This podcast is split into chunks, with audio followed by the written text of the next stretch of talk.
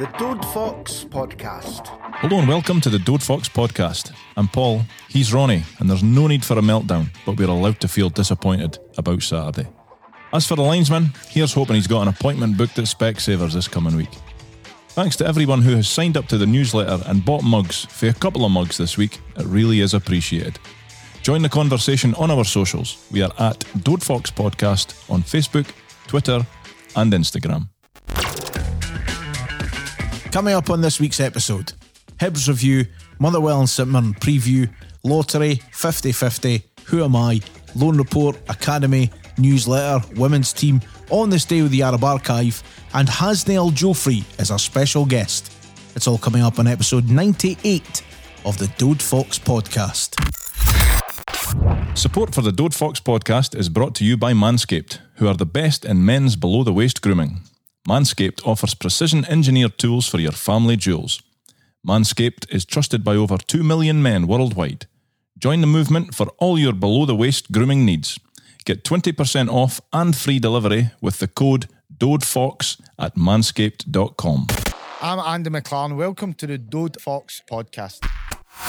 So, welcome back to the award winning but slightly disappointed Dode Fox podcast. Um, obviously, the linesman's uh, got an appointment booked, we hope, for Specsavers this week, but I'd rather say he needs to go and tax bus for a shite um, because it was abysmal. But anyway, before we even get to that, semi final and Dundee United, it's, uh, it's been a while. Mm-hmm. It's been bloody lovely in the circumstances of the world stopping spinning round. But at the start of the season, if I told you we'd be in a Scottish Cup semi final, 90 minutes away, possibly 120, maybe even penalties, away for a cup final, you'd have no half bit my hand off. But the reality was, it happened yesterday. And uh, I suppose it all starts Friday. What a send off. It, it was class. Uh, like what happened outside Tannadice on Friday, Ron. Uh, for me, that was the best moment of the season because I've gurned about things all season, and if I'm honest, an awful lot of that frustration comes from feeling detached for a year. Uh, I mean, I've never seen Mark McNulty, Ryan Edwards, or, or Kerr Smith play for my team. Uh, I'd never really saw Micky Mellon either. Uh, it's just been shite on so many levels. Uh, but I went to Tannadice on Friday as I wanted to take Leo along, and he's he's barely watched any matches this year as he doesn't like watching the football on the TV. It's just no for him. Uh, but what I came away with when that team bus turned left up Arklay Street was a child that was once again engaged. Uh, he loved it. And I don't care how sad that some folk might think about this next bit, but I absolutely loved it too. Uh, there was just a massive sense of togetherness about the whole thing. Uh, to be amongst so many of our fellow Arabs was just what the doctor ordered for me and for the wee man as well. And to the naysayers and, and the killjoys that slate these kind of send offs, go and ask the players how they feel about it. Uh, would they rather mosey onto a bus in a quiet street or get cheered on, hear songs, see the spectacle that gets created? I'm certain that they would choose the latter. Uh, so it was absolutely magic. I loved it. And as for the display team that had a, a big hand in it, uh, they're, the guys are brilliant. Like they do a magnificent job for the club. Lucky to hear them. And I, I suppose it's another mention for the bus driver managing to negotiate the smoke to get out of the street. Outstanding. I don't care how he does it. I don't care how he does it, but he, he managed it. Uh, there's a fair few down there on uh, on Friday, but it, Yeah. just looking at social media and the videos, and like say we posted one of the videos that you took, and looking at the pictures, it just looked it looked amazing as well. And I think you're right. I think obviously the results disappointing. We'll get to that, but to, to, on on a season that's been like it has, you know, w- would it have happened if it'd been in a season? Probably no. Probably not. No, because But it just shows you what it's games, meant. yeah. I mean, to just get something that that to close to the team. But we said it, I think, on the the first uh, the first time for the Aberdeen game that if if the players were ever in any doubt of the fans' support, you know, it showed it that day, and again it showed it on Friday. Yeah. You know, Boys were taking half days just to be there for what was essentially a, a two minute thing. You know, the players get on the bus, the bus leaves, we all go him.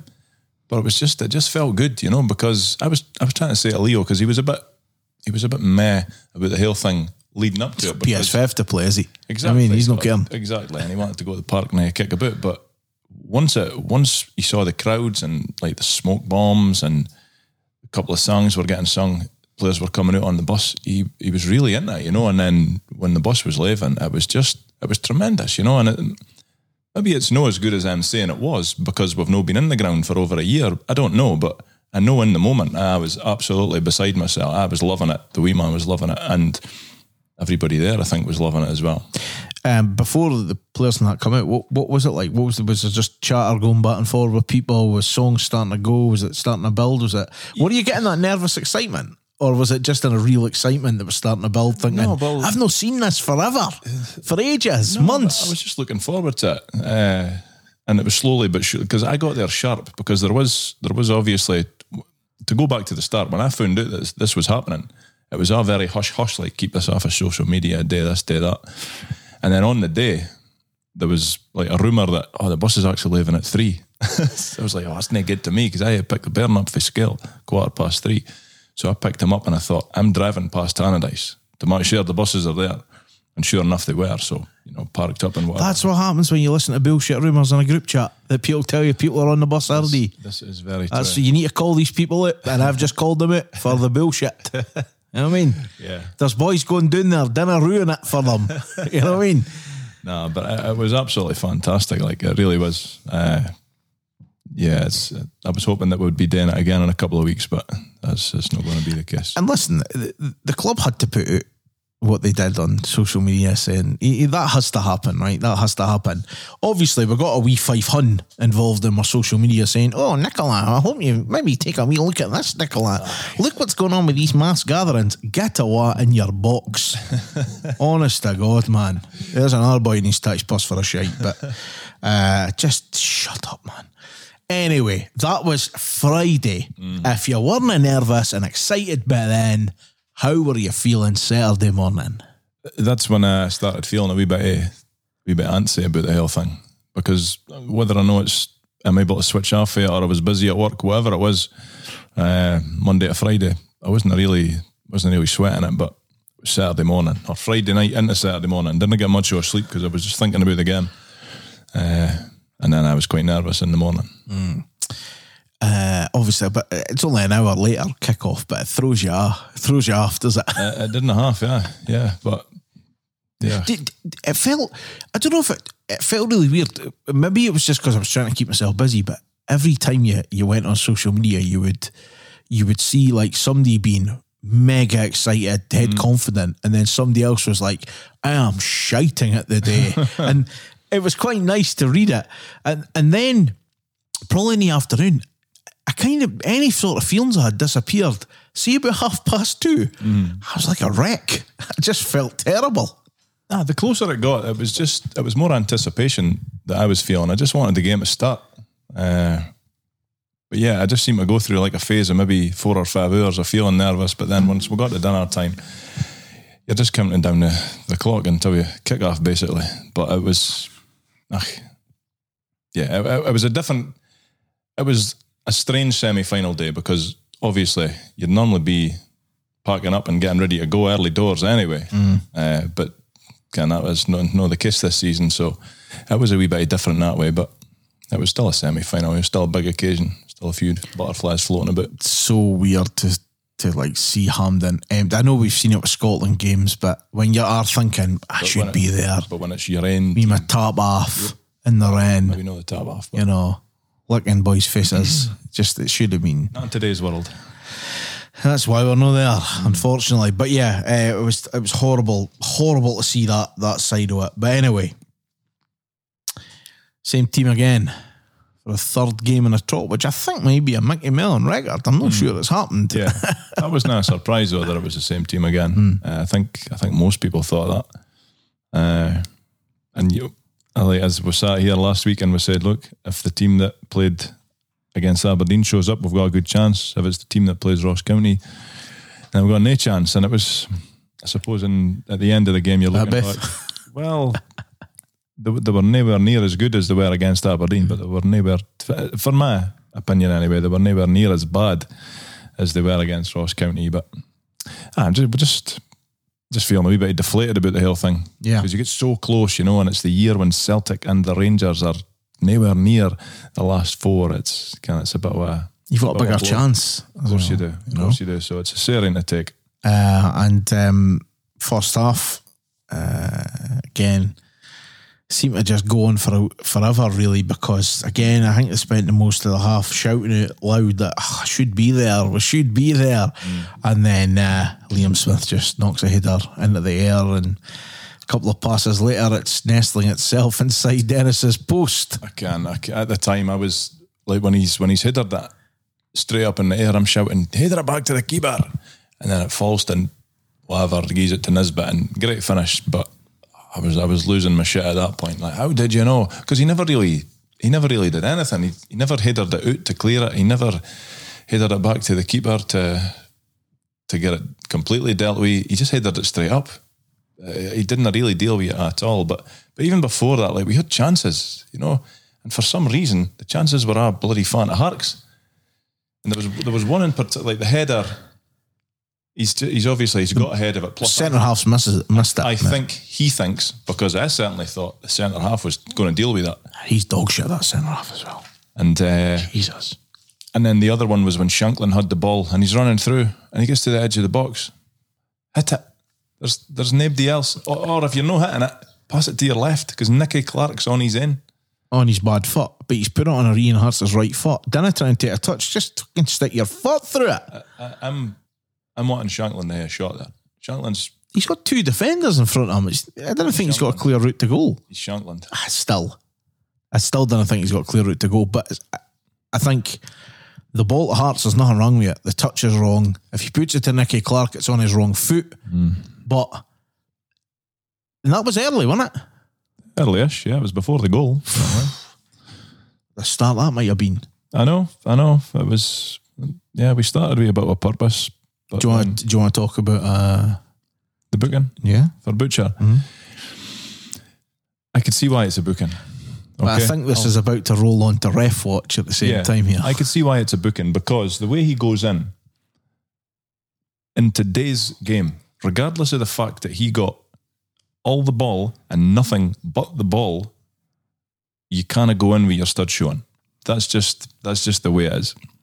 Uh, but for Martin Boyle to be squealing like a wee lassie, and I apologise to wee lassies that are listening to that, uh, that's that's just cheating.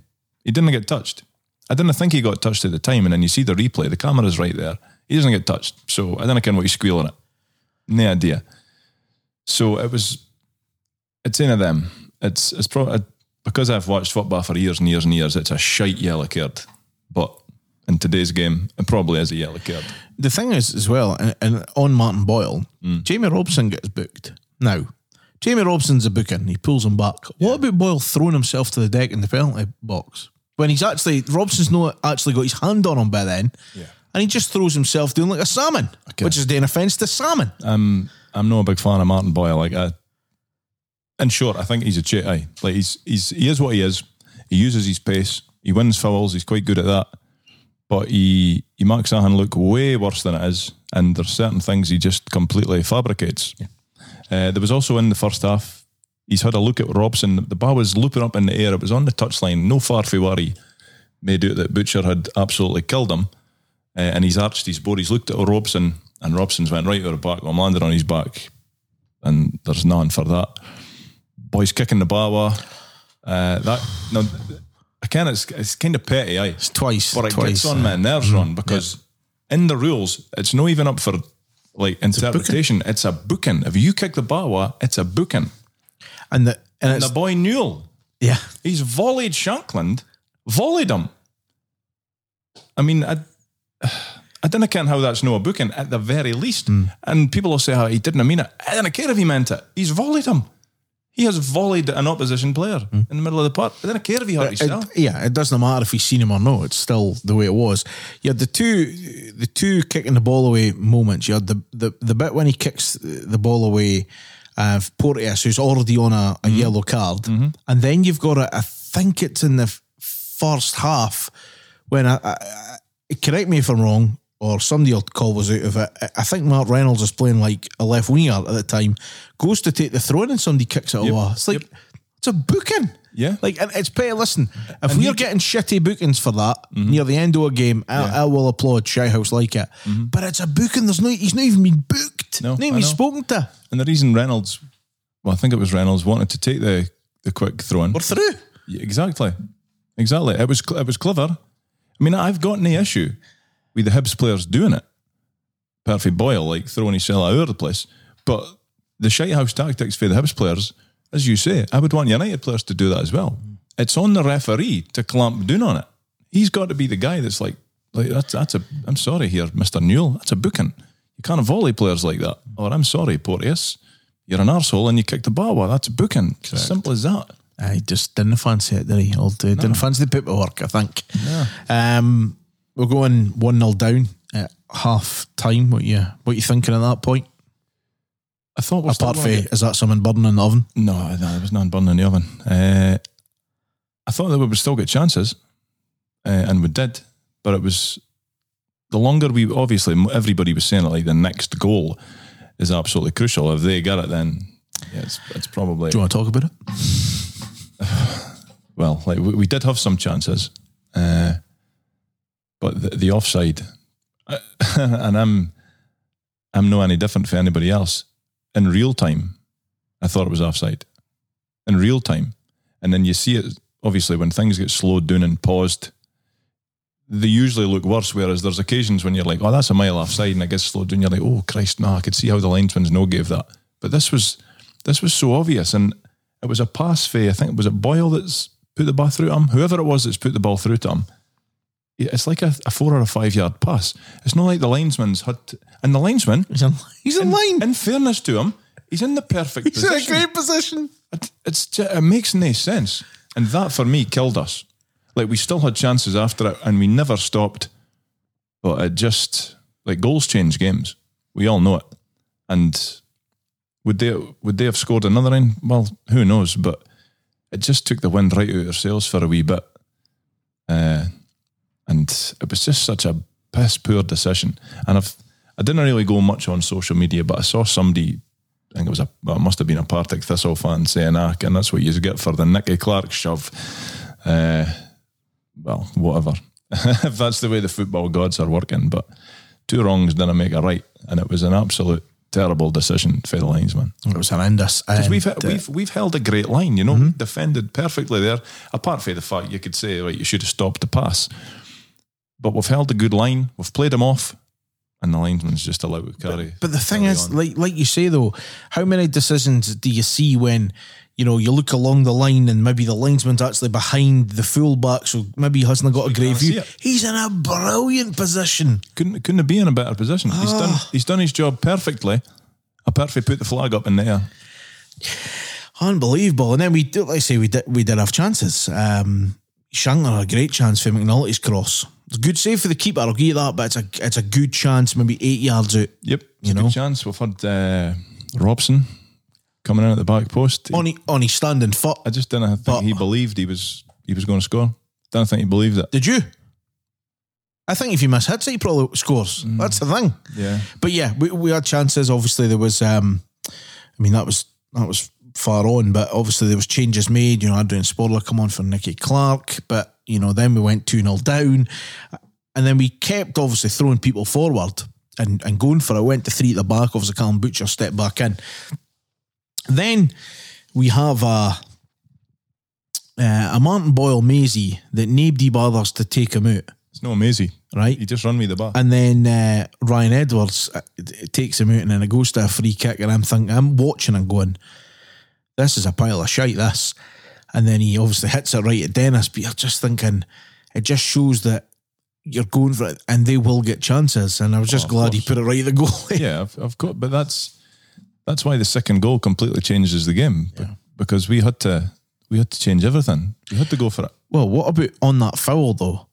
If he lets that play, Mm-hmm. it's a great finish. Have you seen what the boy Doidge does? Flicks it over Dennis and puts it in. Mm. Yeah, you're aggrieved that it goes against you, obviously, but I was kind of glad that he did blow his whistle that time. But um, it, it was frustrating. Um, was it nerves? Was it conditions? Were we too hesitant in the final third?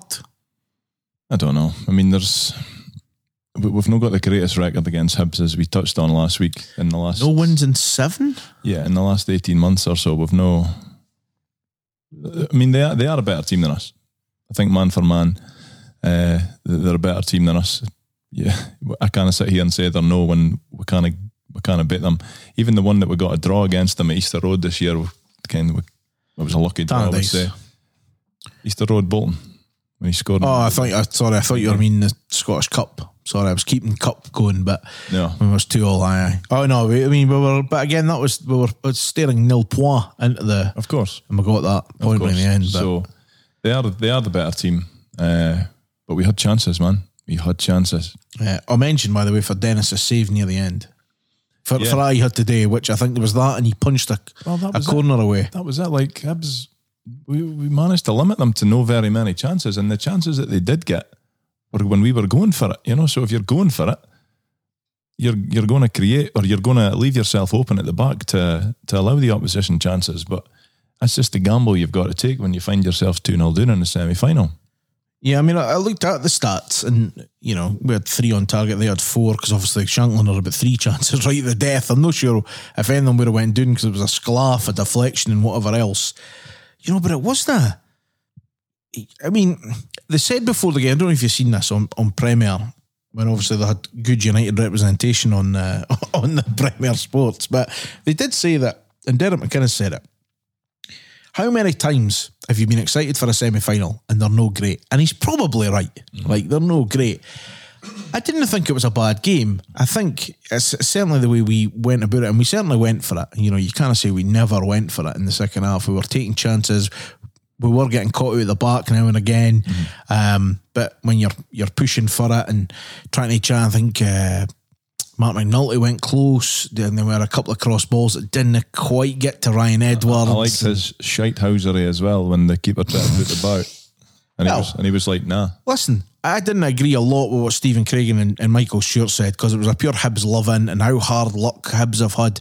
But Michael Stewart, one of them said, well, the keeper should put it out the park. Stephen Craigan said that, and Michael Stewart said the opposite. He was like, "It's not in the spirit of it." He says, "Clearly, that's what the keeper intended to do." Well, we'll do it then. Ah, if do the it. keeper can't kick the ball for the middle of his box into the stand, then Listen, if you're 2 0 down in the semi final, I've, I've, uh, I, I had any issue with it. see when the ball come at him and he gave it back when actually the throw in uh, come. Should just run with it.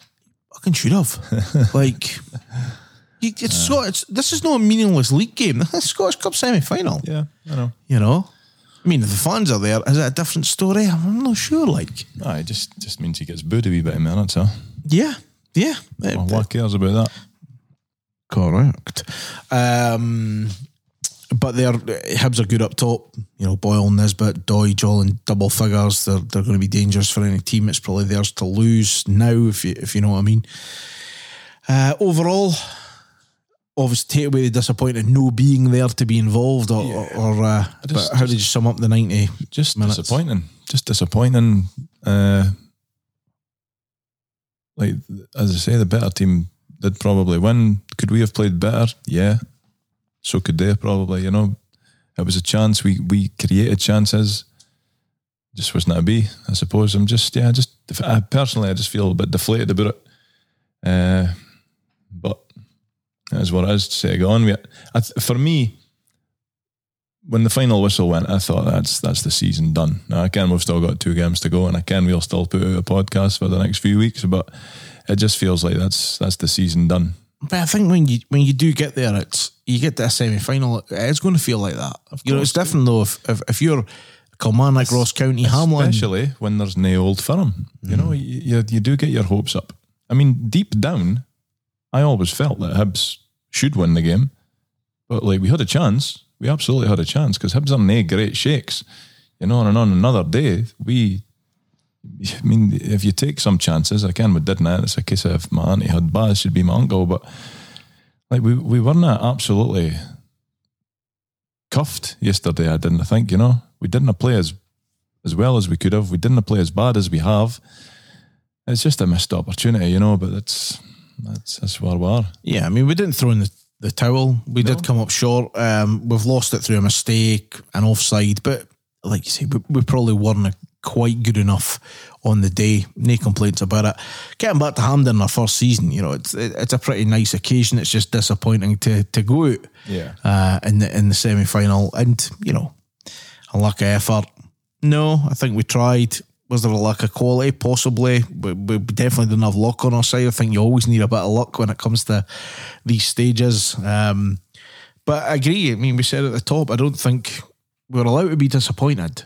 But I don't think we're in meltdown territory here. I mean, we've played a hell of a lot worse in games this season, and uh, no had isn't much effort and on all that kind of shit that goes with it you know. Um, and I think Dean Ketz actually said that I wish we'd signed Nisbet two years ago. So do I. I think he, he he's a very impressive player. Yeah. Uh, but two games to go in order to secure seventh spot. Each position's worth about sixty grand, so there's about 120 grand up for grabs. So certainly Wednesday and uh, Saturday is uh, Sunday. Sorry, is where it's at. Before that though, can you pick a man of the match? And did you see Mark McNulty's post match?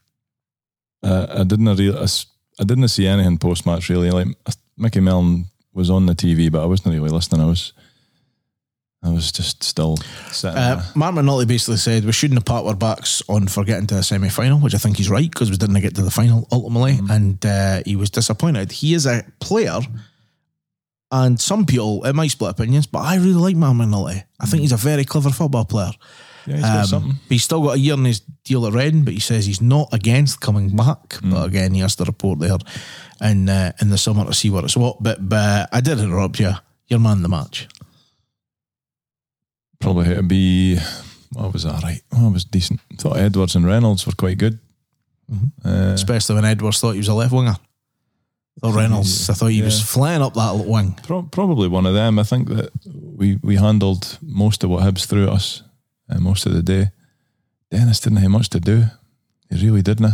Didn't have much to do. I'd probably give it to Reynolds or Edwards. All right. Scrandis Leah. I just had a couple of sweet chili pies that my mate Andrew bought with for eh, Pie Bob's in Arbroath. Oofed. They were decent. They were decent. And they were eating pre-match. So This hour, the hour delay Exactly. skilled you. Exactly. Half two they were they were munched. They were gone. Uh, right. So, uh, Scottish Cup campaign over for uh, another year, and we don't really care what wins it. But uh, this week, double dunter. Motherwell on Wednesday, six o'clock, and then we play St Mirren on Sunday at half twelve. I think it might be, um, which both are. Well, I didn't mind the six o'clock on a Wednesday. I'll, I'll give you that, but half twelve on a on a Sunday, don't get me do something at half past twelve on a Sunday. Exactly. Um, Unacceptable. But you've said that your kind of season's finished, but there are still two games to go this week. Yeah, it's maybe just because I'm just feeling a bit a bit keek about the fact that we've we've missed a, a golden opportunity to to win a cup and get into Europe and for the club to make a wee bit of money and yeah, just as I sit here today, I'm sure I'll get over it within a day or two. But it's it's just disappointing and the, the players are they're going to have to go something to lift themselves to play essentially two meaningless games.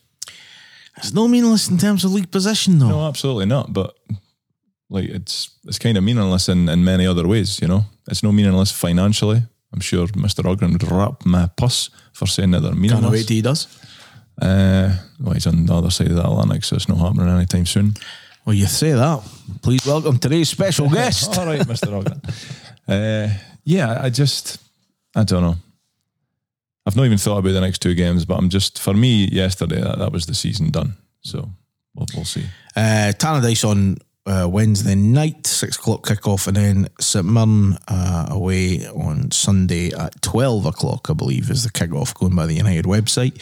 Uh, we'll be done by the time that game even kicks off between St Mirren and the COVID Farmers at Hampden the day. Uh, so let's. Uh, there's not much else to say. Two games to go. We, we need. We kind of need six points, lads. So let's go out and get it. Let's do them. Let's move on. Uh, the rumour mill today, by the way, to Benji Siegrist being linked with Ipswich for apparently £400,000 and Kerr Smith, a half a million pound target for Aston Villa. I mean, Benji's been our star man of the season. Nay doubt about it. And he's worth a hundred grand less than Kerr Smith. And, and uh, we like Kerr Smith. Mm. We're not saying anything about that, but that's just that's just football's crazy sometimes, is it not? Because he's got a year on his contract. That's about twelve. That's well, a year on his contract. I think he's certainly got a better team and four hundred grand. I think it's the year on the contract kind of thing. Yeah.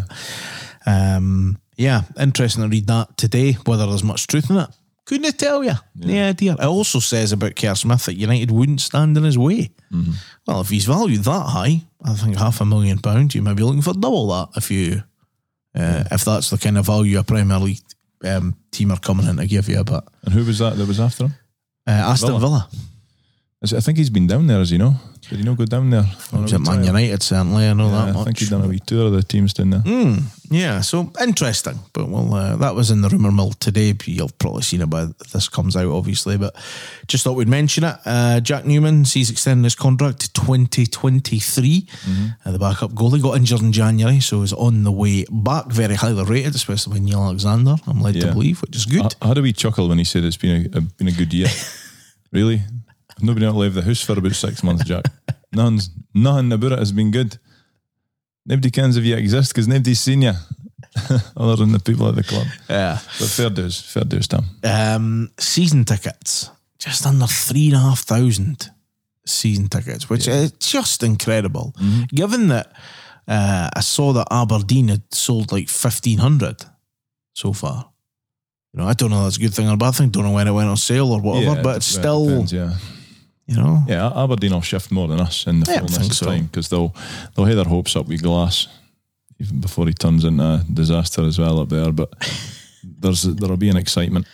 Yes, certainly there, w- there will be, but three and a half thousand. Well done to each and every one of you. More mm-hmm. details on the website, dundee.fc.co.uk. Now it's time for Paul's favourite part. He spends a night writing this, sometimes looking at, and sometimes even puts the effort in the loan report. So on to the loan report. Uh, Kieran Freeman up at Peterhead. Sheep finished his loan spell at Peterhead the way he started it, starting and finishing the match. Kieran has played at left back again and has even managed to set up a goal, but his team have unfortunately lost this fixture to Jim Duffy's men 3 2. It was of little consequence to Peterhead, however, as they have already they were already safe, and in my opinion, Sheep's loan spell should provide some valuable experience for him, as he played a lot of football this year. Be interesting to see how it pans out for him back at Tannadice next season. Kai Fotheringham and Lewis Nielsen at Falkirk. Lewis and Kai's loan spells came to a crashing end last Tuesday as Falkirk managed to complete their monumental end of season collapse in horrifically woeful style. When the lads went on loan to Falkirk, I felt that it would be good for them, as they were going to a team where they'd hopefully get some game time for a side that was going for the title. I Can't believe just how wrong I was on that. end. The lads have played plenty of minutes during their loan spell, but their team went from half decent to bad to utterly dreadful. It's crazy what's happened to the Bairns. As for their final game, both Lewis and Kai started the match away to Airdrie, with Lewis playing the full match and Kai have, has been withdrawn after 72 minutes. The match itself finished 2 0 to Airdrie, with both goals coming in the last two minutes of the match and ultimately knocking Falkirk out of the playoffs and ending their season. Ross Graham at Cove Rangers. Cove took on Airdrie at home in the first leg of the playoffs on Saturday, and Big Ross has played the full 90 minutes. He managed to get his name on the score sheet this week, but it was one that he'll not be shouting about. He scored an own goal in the 55th minute, which gave Airdrie the lead at the time. Luckily for Ross, XD Leighton McIntosh was on hand to grab an equaliser for Cove in the 66th minute, and that is the way that it remained until after the final whistle. Still all to play for in the second leg, and Ross will be hoping for a better outcome next time. Chris Mochrie at Montrose. On Tuesday night, title winners Partick rocked up at Links Park in a game that Montrose had to win to have any chance of making the playoffs. Young Chris started this game on the bench but did come on in the 65th minute with the score tied at 2 all. The mighty Mo knew that they needed the three points, so threw everything at it to get them. And with only three minutes left on the clock, they got the goal that took them into Saturday's fixture against Morton. It was to be a positive result for Montrose, as they won and now take a 2 1 lead into the second leg down at Cappielow midweek. but Chris was unfortunately an unused sub for the first leg. Adam King and Nathan Cooney at Raith. On Tuesday night, Raith and Dunfermline played out a lively nil-nil draw at East End Park. Adam and Nathan have both started the match on the bench, and only Adam has managed to get his tracky tap off on the evening. He's came on for the last eight minutes. On to Saturday then, and Raith have comfortably saw off their fellow Fifers 2 0 to move into a playoff against Dundee, and they did so as both Adam and Nathan remained on the bench for the whole match. That's your loan report, Mr. Costello. Nice one. Uh, the Academy, the Young Terrors, suffer a difficult home defeat on Monday afternoon. Celtic ran out 3 1 winners at the HBC, but they went on and picked up the first away point of the Under 18 Elite League on Friday with a deserved 1 1 draw at Hamilton Accies.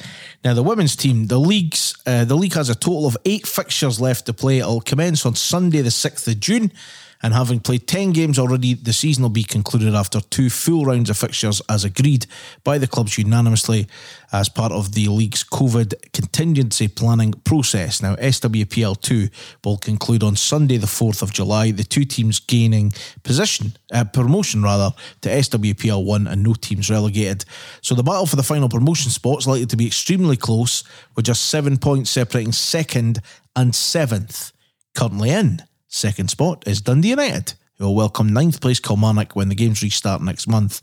United came away 4 0 winners from Rugby Park when the sides met in December and were also on a six game unbeaten run before the suspension of football, while Kilmarnock find themselves level on points uh, with eighth but are behind on goal difference. On, United. Now, the Community Trust have announced that an extensive community consultation is about to kick off as the charity aims to bring significant funds to the local area by way of a major capital upgrade within Fairmuir Park. Now, this come out in no place this week. I didn't care what I was looking at. I just saw a picture of Fairmuir Park on my social media and I thought, what the hell's going on here? Yeah, it could be it could be something good like. Yeah. Uh, so we'll just keep an eye on that. Yeah, they're looking to basically, um, you know, hopefully get an all-weather pitch down the line and upgrade the pavilion and stuff like that. It's a real ambitious project, but you can read more about it on the website dundeeunitedfc.co.uk. Uh, the Supporters Foundation, they're delighted to announce that due to the support and fantastic backing from the 1,800 plus members, £17,500 was transferred to Dundee United, meaning the target total of £100,000 set in January has been met. Uh, this allowed DUSF to contribute much needed additional funds to assist the club in the recovery from the financial impact caused by the pandemic. As, uh, like I say, over 1,800 members, and they are targeting 2,000. If you want to get details, you can visit DUF, DUSF.scot and then head to the donate page and uh, give what you can to help the foundation.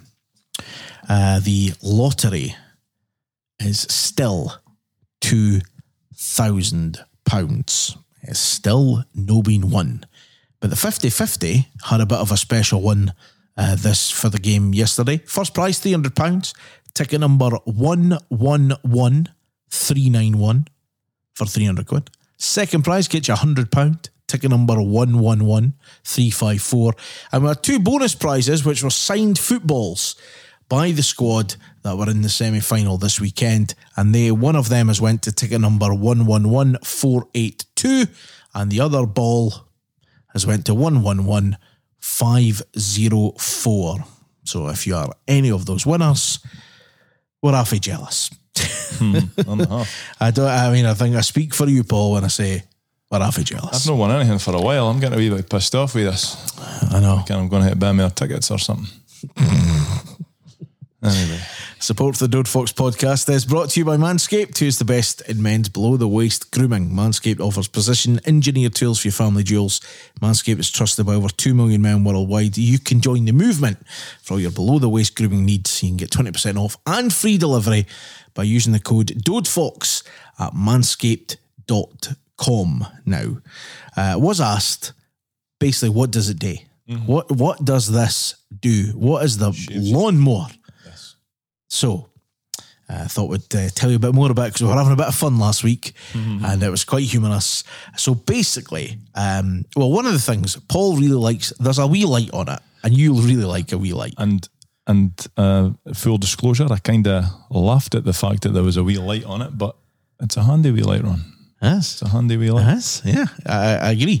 It's got a third generation trimmer, which uh, features a cutting edge ceramic blade. It basically means you, you can't really cut yourself. Now, Kind of nick a nut. you can't nick your nuts. So the video shows you, if you watch any of the videos, the YouTube videos, it shows you somebody taking the Are blade these your videos? and put, no, no, No, and putting it between that wee bit of skin between your thumb and your uh, your index finger. So I was prodding on there, and it didn't cut us. Yeah. So I think that's a win. As a win. An absolute win. Uh, it's a premium product. The battery will last up to ninety minutes. Uh, I mean, if you if you're spending ninety minutes, If you're blessed. what's going on there? Um, it's waterproof as well, so you can groom in the shower. Uh, the LED light basically illuminates your grooming, so you can get closer and more precise trimming. Uh, it's got a 7,000 RPM motor with quiet stroke technology. I'm led to believe you've had a quiet stroke for a while anyway, Rondo. And let's not forget the charging stand. Uh, you can show you're more off loud and proud because uh, it's really nice. It looks pretty cool. It's convenient as well. It's powered by USB. Uh, so if you're listening to me speak right now, I want you to experience it firsthand for yourself. And let's get the bush to tush clean. Remember, 20% off, free delivery. Use the code DODEFOX at manscaped.com. Make your test days your best days. Right, it is. Uh, oh, it's now time for the funky music when we play Who Am I?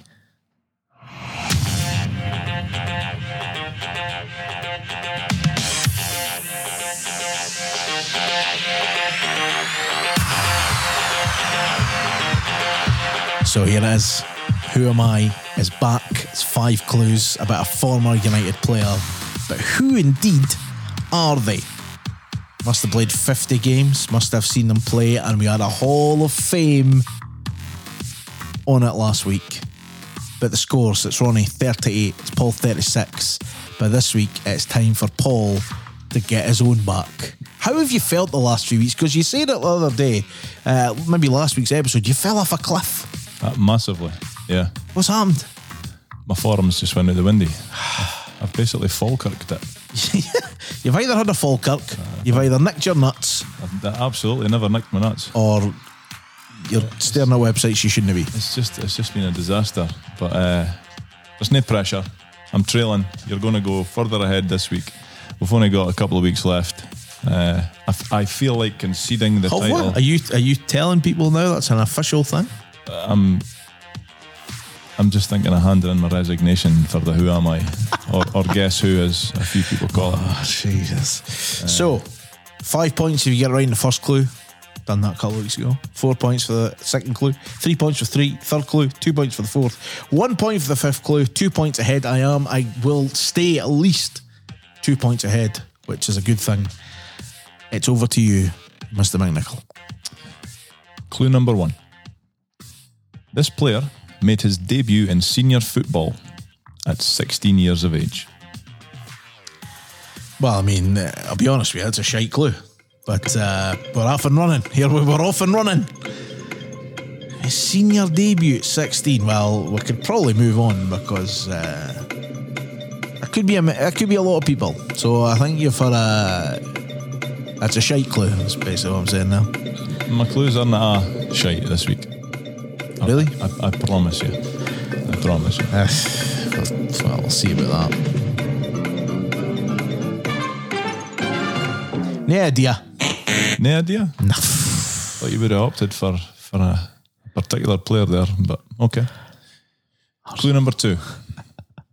This player made his debut for United in a game against Montrose.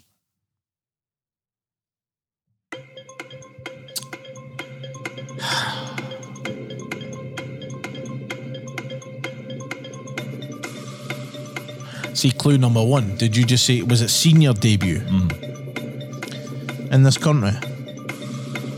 Mm-hmm. It's neither of the two I was thinking of.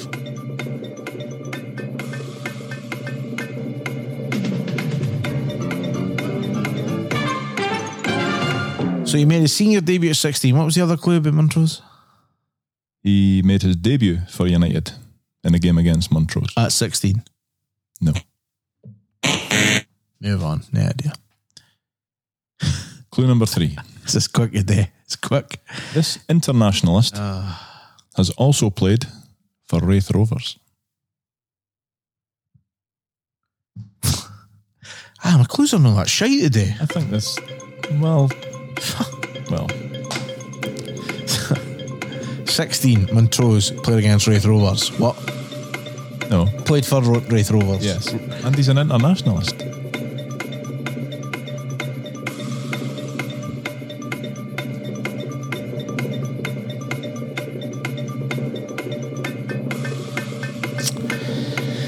Could there be many? It's bound to be a few.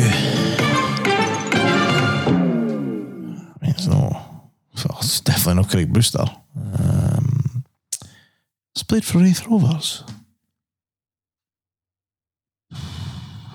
International, full international. It's no Adam Yes. King. Just missed it. Missed it. Eh? He just missed it Just missed it. on lack of ability or something.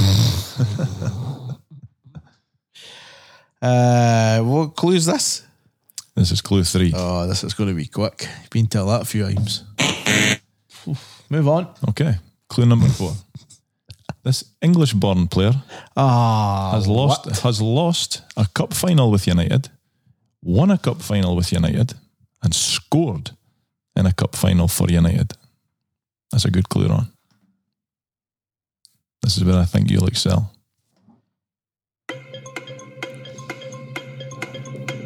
And because me and you are mates, the English-born part was to throw you off.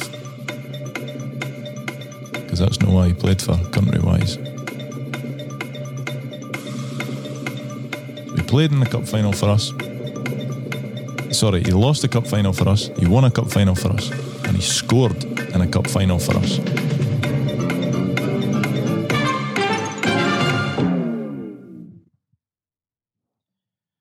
Feel that I feel that pro- people are probably shouting now a name. I, I would think people will get it on that clue. Yeah. I thought maybe the one before it, but that clue. But it's easy because I know who it is. It's easy. You're sitting there in a wee cloud of uncertainty. You're not really sure just yet. No even got a name. Okay. I've no even got a name, and that's I'm hoping this is a giveaway. I'm hoping this is a giveaway. I don't know. I don't want you to embarrass yourself like I done a couple of, couple of weeks on the bench. ah man, this is not good. this player was sent off four times in his time at Tannadice and five times in one game at another team.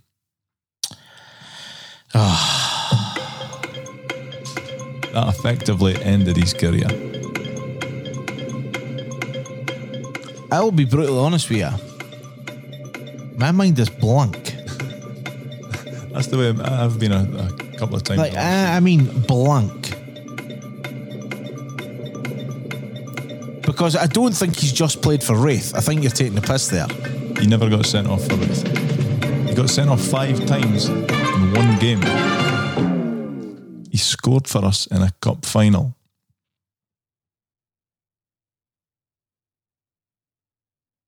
I, I, generally, I mean, logic tells me it should be Dave Bowman. Like that, that's the only name Mhm. that I have got. And he might have played at Raith, possibly. I don't think that's the only. Um, I don't think that would be the only club he's played for, obviously. But I just, I think I might be shocked here if you tell me it's no Dave Bowman. like that's. Are you going for? Are you going But for I've him got, I've got, no, I've got no other name. I've got absolutely no other name. Okay. Well, before I tell you if you're right or wrong, this player's name rhymes with Rave Showman. so yes, well done, Rondo. Oh man, I didn't realise he was born in England. Tunbridge Wells. I actually forgot he was an international. Sorry. Oh, I remembered that. I remembered that. Man, that's oh, that's no good. That's no good. Hmm. Must try harder. Must do better. You got it. Yeah, You got it. Come on, let's pray. Uh, pray shit. Anyway, who am I? Returns next week. Uh, thank you very much to everyone who has uh, purchased a Nadir mug, uh, which I've already started getting delivered, which, is, which is pretty damn good. Thanks very much. And um, Andrew said uh, he didn't realise they were coming direct. Yes, they are, because we don't want you getting a flag when you open the door and Paul's standing there. So um, thank you very much to everyone who has. Um, uh, the t-shirt should be on sale this week if Paul said that the one he got sent the other day is fine, really. It, it's fine, really. Good. Uh, thanks for the endorsement. Yes. You've sold that well. If they, I would check the sizes again. Oh, Like, yes. because they're ba- it's basically the same as the white one. Yeah. Size wise. It'll be available in black and white. but it's it's a good quality t-shirt. Yeah. Okay, so they'll be on sale this week, dodefoxpodcast.com. And uh, sorry it's about a week late for the t shirts, but it was just a week late getting it to, to see how it looked. Black with a white print. So there you go. They'll be on. By the time you hopefully listen to this, they'll be available for sale, but they will be on sale from today, which is Monday, the 10th of May. Uh, also, last week we stuck out the first edition of our uh, newsletter. Now, there are some teething issues, I'll give you that, but do check your junk mail, your spam mail, and whatever other mail where it may be chucked. And in there, full of content, there's a wee mention for last week's episode. There's a mention with a direct link to buy your uh, Nadir mug. And there's a link to view the video of Paul taking on the Super Sewer Sweet Challenge uh, last week. Uh, when did you get the taste back in your mouth? Uh, Wednesday morning. Yeah, it's tough, is it? Was minging. It was it was tough. Um, Some boy on social media was slating my couch, saying I look like I was sitting in a Bern set. uh, it's no Bern set. It's just I'm freakishly tall. it's just the angle. We're about three mile apart. angle? Yes. Uh, but yeah, so um, that that was quite amusing. But uh, there's a link uh, on our bio on our social media if you want to no, sign no as amusing list. as you know being able to count to twenty. I do was sucking that sweetie for about twenty six seconds. Um, okay. Uh, um, what's your point? That was a twenty second sweetie sucking challenge. It wasn't it the twenty six second sweetie sucking challenge. That's my point. Anyway, um, this is the final week that you can stream Smile on the uh, Dundee Rep website. Don't forget there is a Q&A on Friday, 14th of May. With some of the former players can all be booked through the Dundee Rep website, uh, dundeerep.co.uk. So, uh, to go, we've still got on this day, but before all that, it's time for this. So, our guest this week on the podcast is Hasney Aljofree. Hasney, how are you? Yeah, I'm fantastic. Thank you. Um, and thanks for inviting me on. Excited. Yeah, no problem at all. Uh, Have we got the pronunciation right of your name? That's the best one I've heard. I've been called all sorts, called horse, a lot of names. Um, but yeah, I think that's one of the best ones I've heard. So yeah, well done. Say that, Tick. Thanks very much. Um, obviously, Asney, we'll we'll talk about your time at United uh, and stuff, but let's take it all the way back as we like to with these things. What's kind of your earliest footballing memory? Yeah, well, well, I'm 42 now. So I think the, my earliest memory was when I was eight years of age. And I think it was the World Cup 1986. Um, Maradona with the, the famous hand of God. Oh, what a Uh, goal! What a goal! Yeah. But yeah, I mean, at the time, I think it was, I think we was all glued to our screens at the time. It was like, wow, this is amazing. So I think from from that moment, it was football, football, football, playing on the outside, on, on the streets, and on the grass in school. Uh, just fell in love with with football after watching, I guess, that World Cup, and then I guess I'm living in Manchester and I guess North Manchester, it's kind of a very working class. All you really did was, you know, you go to school and straight away from school, you come home and you're playing football till till you was like it was it was pitch black. So that's my earliest memories. Uh, yeah, falling in love, playing football. No, no one telling me what to do in terms of being coached or anything like that. It was literally play with your mates and till you was shouted back in by by your parents. Yeah, who who are you who are you pretending pretending to be in the playground? you know what? At the time, I think Ryan, he was Ryan Giggs at the time. I think he was just coming through. Um, I heard his name as a youngster, I think like 14, 15, so I heard his name, Ryan Giggs, and it was like I'd seen something about him. And then all of a sudden, he did flash up quite soon after. Um, it was, uh, I don't know, it was obviously falling up with Maradona and, and I think it was Brian Robson. It was all these players at the time. I think it was Giggs who really got me. Just used to see him running with the ball down the wing and creating all these chances to score. And I think from that point, that really got me. It was I really got hooked to football at that point. So yeah. Are you are you then like a lot some people that we talk to in here that they, their heroes like a winger or a goal scorer and then you end up being a centre half or a left back or or a goalie. or a goalie yeah. Yeah I'm one of them. I think I, I had a go at trying to take the world on which obviously never happened. Uh, yeah then obviously you navigate to somewhere where people say you, you, you're more better at and I think like I guess through my childhood, I had a varied experience in terms of positions and playing playing a game, not just for school. It was like a town team, county. Then I was fortunate to join Manchester United as a, as a young schoolboy. Um, so there was, I guess, different levels of football, but a variety which was really important back, back when I was a young kid. So yeah, you navigate. Well, well, I navigated. I kept going back, back, back, back. I was, yeah, I was on the subs bench quite a bit as well in the end. So. so you, you, mentioned there as a, a schoolboy at Man United. So how, how, did you get picked up by then? Um, again, play for school. Um, I think that's where it started. As I think it was eight years of age, uh, nine. I was playing for school. That you know, I think they, they, were all eleven year olds, and I was this little kid playing for playing for my primary school. You know, and then I think from there, I think it was eight, nine. I got picked up by a guy called Brian Kidd, who's at Man City now. He's mm-hmm. the first team coach. Is there. So Brian Kidd was the local scout um, for Man United, and he took a shine to me early doors, and then yeah, coming through through kiddo and yeah, I think age of nine got got into the system at United as well as all the other football kind of um, clubs I was involved in. It was yeah, that that was how I got in there, and I was from the age what from the age of eight nine to the age of sixteen at, at United. Yeah, is that when you went to Bolton then? Yeah, so yeah, my time came to an end at, at the age of sixteen. They told me I wasn't tall enough at that point. Um, there wasn't too much. Uh, I don't know. There wasn't much information in terms of how big you're going to be, and you know, kind of predicting what's going to ha- happen to you physically throughout, you know, going forward. So yeah, it was it was a real tough moment actually. Um, getting released at 16, Man United fan, loved the club and wasn't even prepared for it, and then kind of just fell off the face of the earth really. Um, got released and struggled. I went to a good couple of clubs as a I went to Liverpool to train and they, they just kept me training. I went to Rotherham. They said no. There was another one said no, you're not good enough. I went to Stoke City under Lou Macari, and all I did for three days was run down a, re- a reservoir. Never kicked a ball. I told me it wasn't good enough. Who else? I think it was one more. I think it was maybe three or four no's at the time. Was, you're like, you know, you're borderline. How many more no's and how many more mm-hmm. rejections? I was dead fortunate. I, played in a, in a, in a trial game for Bolton Wanderers against Burnley um, at this AstroTurf. And then the, the, youth team manager for Bolton, Dean Crombie, came up to me at the end of the game said, "We like what we see. We'd like to offer you a YTS." Back in the day, that that was uh, that was what it was called. So oh, you know, it was like, wow, absolutely, can't wait. So dead dead lucky. You know, that one opinion got me got me through that that net because it was it was certainly going the other way. You know. Mm. Um, how supportive were your parents at that time then? When you obviously you're, you're heartbroken to leave Man United, yeah. and then you're getting all these knockbacks.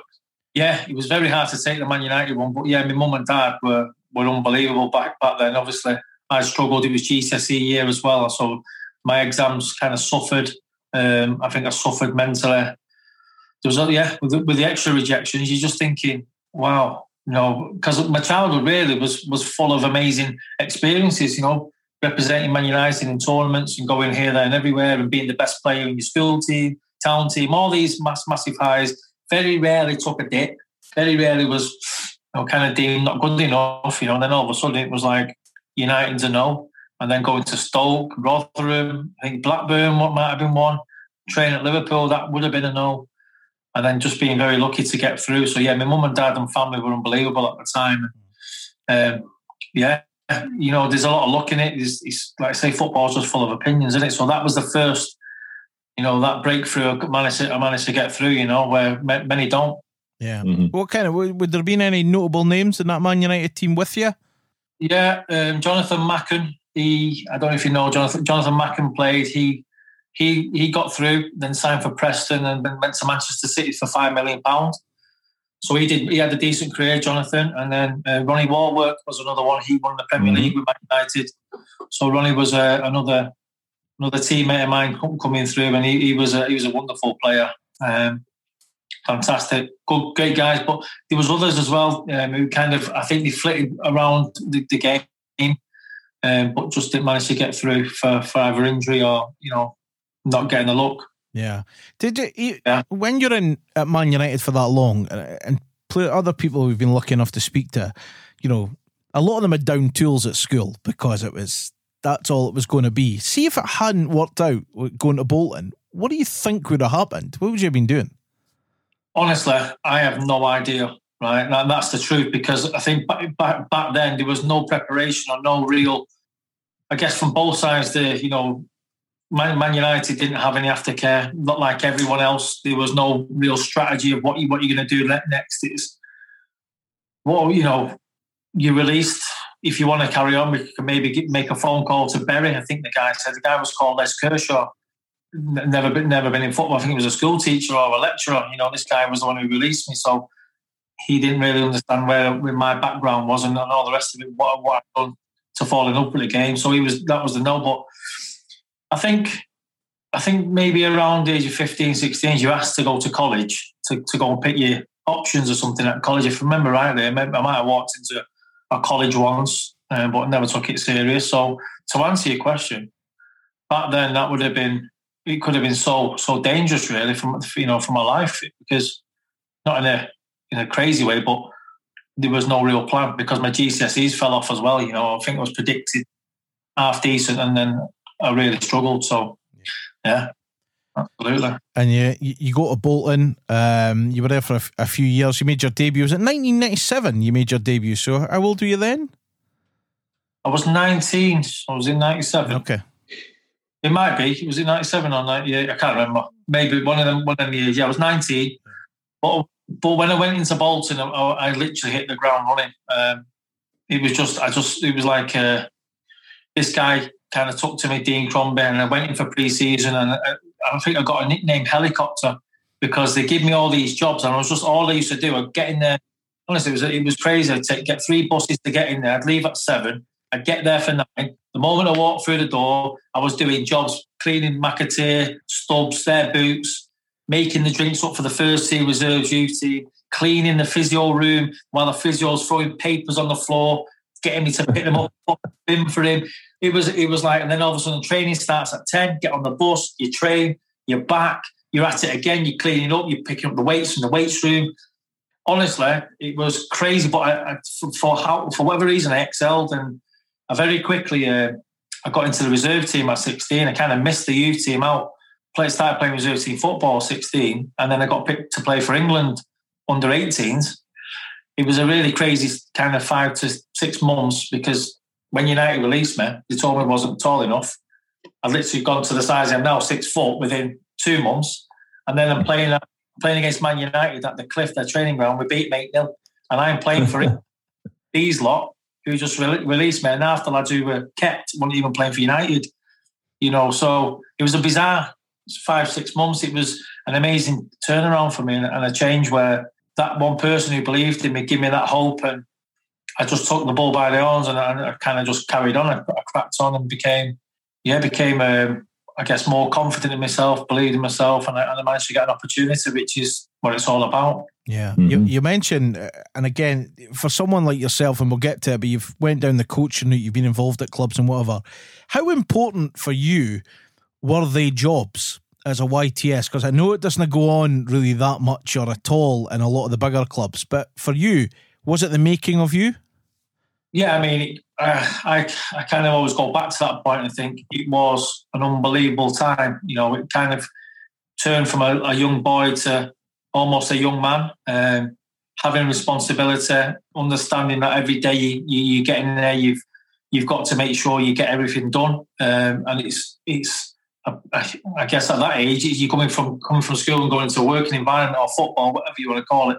It grounds you. It be, you, you become you almost become part of, you know, I guess the furniture within the club, and you you you, you go under their values and principles, and you act in a certain way. You you've got to carry yourself the best best way you can, and you, you know you.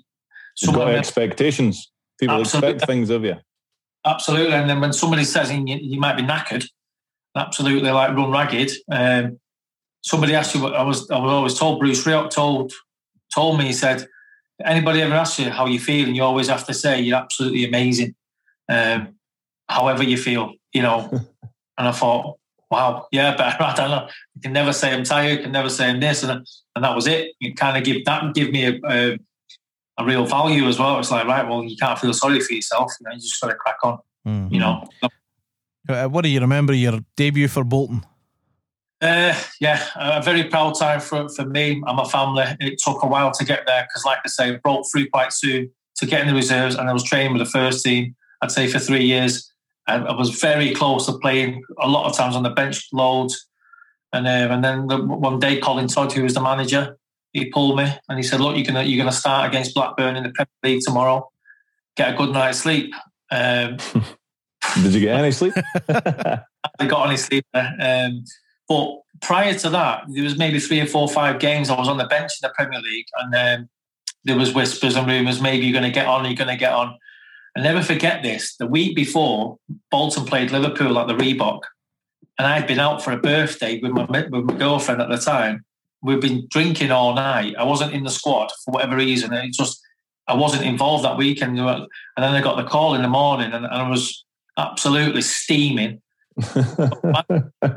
coming in, you're on the bench today. We're playing Liverpool, and I'm like, what? What? the previous, but I thought like, well, he's leaving me out. You know what I mean? For whatever. So I've gone in there, and I'm, I'm like, really funny. The left back at the time, he, he, he nearly got injured in, in the, in the warm up, or he, he, pulled something, but he managed to get through the game. But there's me. It would have been me, absolutely steaming. It never happened, and thank God, it, it was a bit of a lesson for me because you, I didn't really prepare for any eventuality, but which something I learned from. The next week, obviously, then I got the nod. It was like, as you're gonna you're gonna start tomorrow, get a good night's sleep, and we'll see you see you tomorrow. Obviously, I've never slept, but what an occasion! A full house at the Reebok, all my family there. Played against Blackburn Rovers, which is the, the, the Lancashire derby, so it was a lot of rivalry. At the time, they've had a fantastic team. Chris Sutton's playing. Is the team's just full of internationals.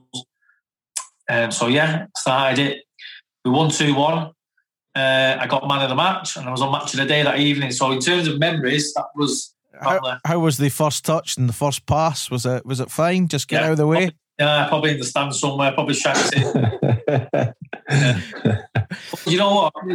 This is the thing. You know the the, the time and experience of, of, of the guys, the, the senior pros who I was playing with.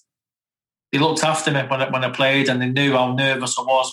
And, uh, and then I got more comfortable in my surroundings and in the environment, and I loved it. You know, it was uh, just an unbelievable experience. You know, playing with people like you know Peter Beardsley, Nathan Blake. You know, some top top professionals. Um, Eidur Gudjohnsen. He went on to play for Barcelona. Gerry Taggart. So so many, so many, so many top players. Um, so very fortunate. Yeah. Yeah, and uh, after that, the move to United comes about. Yeah. How does it come about? Yeah. Uh, well, then obviously, then Colin Todd leaves at some point. Sam Allardyce takes over. Um, Sam plays me for the next 15 games or so. I'm on the bench, I'm starting, and I'm coming on. He's, he's been really good to me. Um, but then at the time, he was telling me, he said, Look, as next season, I can't promise you, because then I was kicking on. And he was like, as I can't promise you to start week in, week out, but you'll get your games. And he was signing Djorkaeff, Okocha, Hierro, Campo. Like, you know, all these these guys were coming, started to come through the building. I'm thinking, wow, you know, as much as I'm in awe, I, I need to I need to play. You know, so Sam offered the Bolton offered me another two or three years, um, and I just had it in my mind: if I don't go now, I'm never. I'm not, I want to be a football player. I want I want to rack up the games. And, you know, maybe I'll find that level again. You know, you know what I mean. It was a brave decision for me. So I had Portsmouth, Swindon Town, and Dundee United. And I just thought, you know what, Dundee United. I spoke to Paul Sturrock. I spoke to John Blackley. Um, just just oozed football, and I just had the feeling of going to the Scottish Premier League and playing against the likes of Rangers and Celtic at Parkhead and Ibrox to the Dundee Derby. You know, I just thought, why not get up there and go go and go and try your best and go and you know prove yourself. You know, go and play the games. You know, if you're good enough, you, you'll play and it was uh, yeah, I went up, and that was you know what, it was the best thing I ever did because it made me, it did turn me into a man coming up to up to Scotland and leaving home and leaving my own safe environment and taking that chance um, to become a football player, and it wasn't easy. It wasn't easy at all. I, I joined and you know I was homesick and sick and all the rest of it. I had a little cry in the old cells. It's like, what am I doing? Um, but then, yeah, you know, you I, I quickly fell in love with Dundee and, and the, the, lads that, that was that were there. We were all young, and uh, we all went on this this little journey. It wasn't it wasn't great. The team wasn't because we was all very young. But the, the initial part of going in, it was like wow, it was a massive. I tell you what else was a shock to the system. Everything seemed to be. I thought I was a fit boy. I thought I was a young, fit, slim, athletic boy. You know, coming from Bolton. I didn't know what hard work was until joining Dundee United. I didn't know actually the, the value of real hard work. You know, we run like we were the running club. We were the fittest team in that league, no doubt. We, we you know, Paul Hegarty, Maurice Malpas, John Blackley, Paul Sturrock, you know, the, the, minimum was that you've got to be the fittest. And the amount of running pre-season, I came in, I thought, what is this? I think they called it Hamburger Hill or something. It was the most mm-hmm. those day on, day in, day out. These my, my God, what's going on? That was the thing, though. I mean, you look what Paul Sturrock and that come through, who they worked under. You know, Jim McLean, obviously, with his values. Did you ever meet Jim? Met Jim a couple of times. Um, he was he was really good to me. Um, obviously, wished me all the best when when I came up, and he and he told me he wanted me to live close to the club to, to get a real feel of Dundee. And it was because at the time people were telling me to maybe live down towards Glasgow or down towards Edinburgh and travel in. I'm like, all right, okay. I had no real ideas, young boy coming up, you know. But then he just said, look, the best the best way you're gonna connect with the fans, you're gonna have a feel for the place, is, is to be as close as you can to Tannadice, you know. And I did. I moved to Money. That was the best thing I did. I moved to Monifieth, bought a mm-hmm. house, mm-hmm. and I loved it. Absolutely loved it. I loved it. I just loved um, Broughty Ferry, Dundee, Monifieth, the people and then after that initial that that initial kind of well head wobble, it was just uh, it was fantastic. I loved it. What kind of support was in place then for you? Like you, you say, when you first came up the road, you're, you're sitting in a hotel room, you're quite down because you're homesick. Uh, what kind, do you tell the club that, or do you keep it to yourself? And if you yeah. do tell the club that, how do they help you? I look back and I think the club made a mistake to start with. They put me in a in a. It was almost like a B and B. I thought the minimum they'll try and do is put me in a hotel, a, a, a decent hotel. But they put me in a B&B. I'm like, what? Then I'm like, my missus is coming up as well. Mm. What's going on? So I think we spent like a five, five days or a week in this B&B. And I just pulled Paul Sturrock said, look, I can't do it. This is, this is, my missus, me and my missus in a room. What, what's going on? I think he really recognised it's not even a hotel. You need, I need to get like an apartment. He needs to put me somewhere where grow up as well. Like, so I think he got it. They messed up to start with, but I think they they quickly changed and they put me on. I forget the area in Dundee, but they had the they had the river. Is it the Tay next to where yes. was living? It was somewhere, but it was it was a lovely, lovely like kind of apartment thing over over the over the water, and it was like, wow, this is beautiful. So we had a bit of space, and it was nice for me and her to to settle down. And then yeah, that that helped a hell of a lot. But in terms of support at the start, no, no, nothing like it is now. There was no player care. There's no nobody really looking into you as a person, how are you going to cope, what you're coming from, what you're going to come into.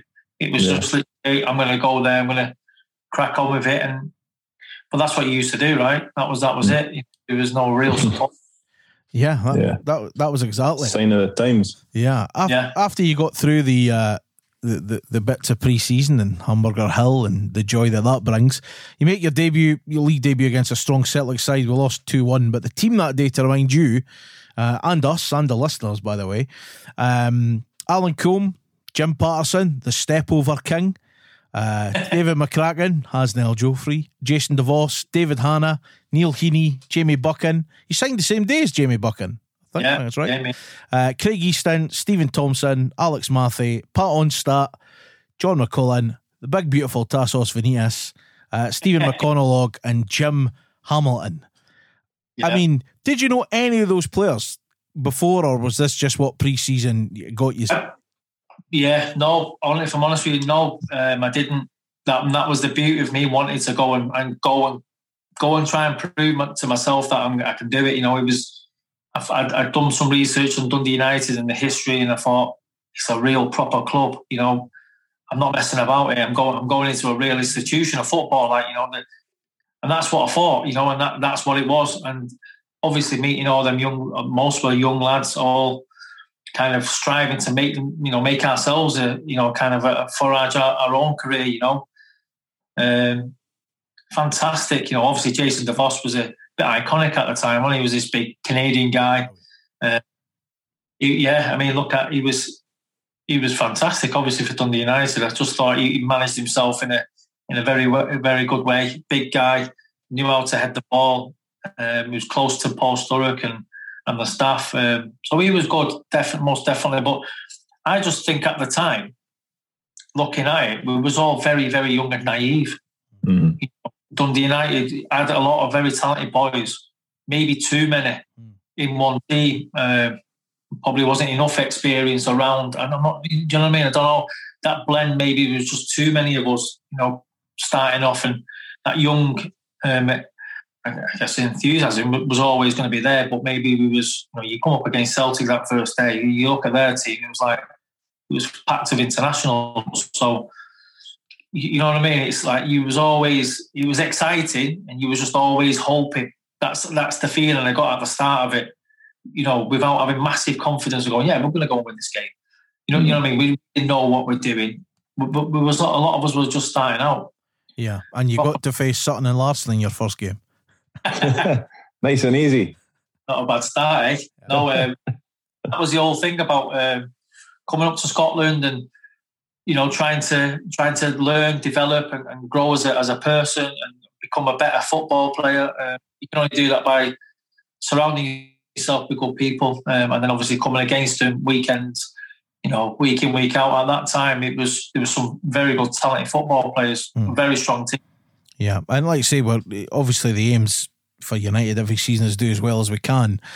But two games in, Paul Sturrock resigns. What happened? Oh, I mean, obviously, a lot of it was, you know, Paul Sturrock was the one not didn't sell me a dream, but it was I just looked at his history and I just thought, what an iconic man for Dundee United. I had no idea the history with with what had gone on prior to him in terms of management, and it was just more, yeah. Well, I'm going, I'm, I'm just going to get on this journey with him. You know, I can't wait for this. And then, yeah, we played Hibs. Was it Hibs? Yep, he beat three. Hibs away. Yeah, it was a tough game, terrible game, and uh, he came in and said, "I can't do it anymore." And he looked, he looked terrible. He just looked like he, he knew he loved the club. There's no doubt about that. But he, I think he just for his own health. From what I could see after that in that change room, never forget it. He was just red, sweating. He, he was too much for him, and they did the right thing. He had, he had to go, you know, because he would he would have damaged him. Yeah, uh, I think he's I think he's been on record. Not speak, he has spoken to us, but not not spoken to us about this. But I think he said that he he was taking it too personally. He wasn't yeah. because it was his club, it was his team. He felt it just as much as like a fan, you know, when he wasn't able to separate his his uh, his feeling from the professional job that he was trying to do. So yeah, I think in hindsight for himself, he probably done the right thing by resigning. I, I agree. I agree because I didn't know him too well. Obviously, I just had a crazy pre-season with them, and I thought, wow, mad. but you could tell the care with him and the other staff, Maurice Malpas, and all. You know, it's Dundee United is everything. You know, it's it's uh, it's more than a football club. Yeah. Mm. You know, and yeah. Uh, a couple of games later, despite a defeat, a Hasney Aljofree screamer from about four yards, I think it was. you got your name on the score sheet. First goal, right. it's all right, isn't it? Who was it? Who did? Oh, uh, I'll tell you if you just pad for time for a second. It was. we got beat 2 1 anyway. Aye, St Johnstone. Yeah, St Johnstone. There we go. Yeah. Good memory. Yeah. Johnston, yeah. Yeah, um, yeah no, but you know, I, I, I, always think about that early start. I, I mean, even the, the, couple of years I was there. I mean, that, the early start. I just thought we was looking back on my career and obviously becoming a you know a, a, more established pro when I went on and moved on. But looking back at that time, I just thought there was a lot of fantastic people, good football players, but just not mature enough. There's too many of them who couldn't cope or didn't understand, you know, the, the game and all the rest of it. So yeah, I got my first goal against St Johnstone, yeah, which which was nice. Um, but again, I'm I'm just still finding my feet, you know. Yeah, and that and on you go, on you go, Paul. No, I was going to say I'm probably getting ahead of the game here, Ron. But did you not score an absolute screamer and against a team called Forres Mechanics? Well, that's the one I show my kids all the time. Uh, yeah. Do you do you even, do you even know where Forres is? well, I'll tell you what. That was that was one of them. I, I actually scored an overhead kick for which wasn't long after. It might have been this season after. I can't remember, but I scored an overhead kick, and that was a. I, was, I set myself up and I, and I did it. You know, it was you know it was an, that was an amazing time for me as well. So yeah, oh, I think some good goals for Dundee United. Um, mm-hmm most definitely, you know, that, that I guess that free kick was probably the, the best one. But I never forget Charlie Miller. That cheek, honestly, we used to call him Chico. I don't know if he, he said that, but we used to call him. Yeah. He came in after the game and he's like, "Oh, well done, you scored the two goals. Yeah, two good, good goals, but mine's the best. Mine better." As was a peach.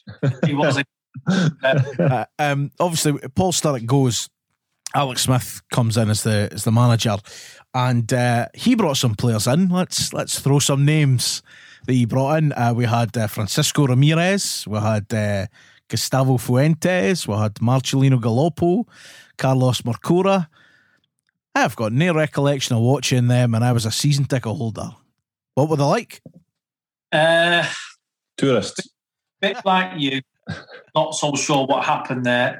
Um, you know, uh, what, what can I say? You know, I think whether his players, if you're asking me, probably not.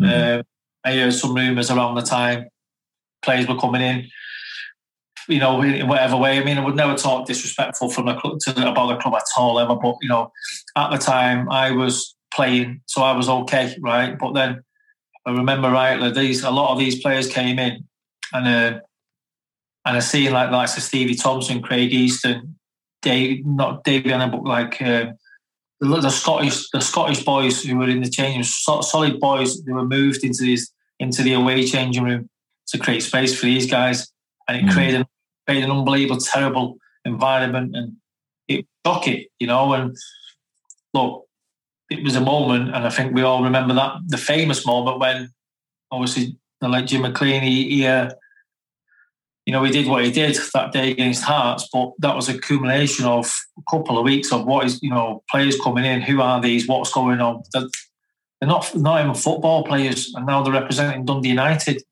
Um, it was hard for us all. It was hard for us all because it was all very close as well. So when mm-hmm. players were left out, and you, you knew they shouldn't have been left out, it was hard for the ones who were playing.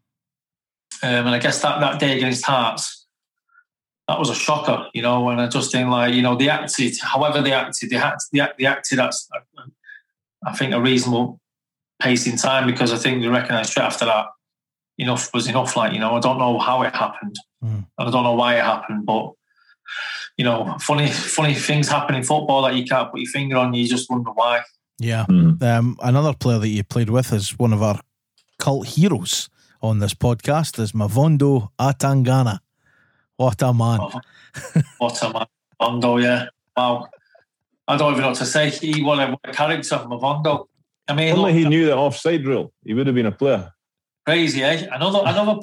He was, you know what? He was a lovely. He was a lovely guy. You know, he was a. He was full of energy, full of beans. He, he just, like you say, you know, where, what's he doing? Why is he running? Off? What's he offside all the time? But come on, you're going to learn the game. But it was again another one. He was too young. You know, yeah. he was another was another one of us. Like he needed guidance. He needed proper support. Mm. Uh, because he could have been okay, you know what I mean? But you know, just, just never worked out. Yeah, and then a man called Charlie Miller walks in the door. I mean, yeah. What, what I mean, can you say? what can you say as a teammate? What a man! He, I mean, there's a lot of things I could say. I probably couldn't say on air. Anything you can say on here?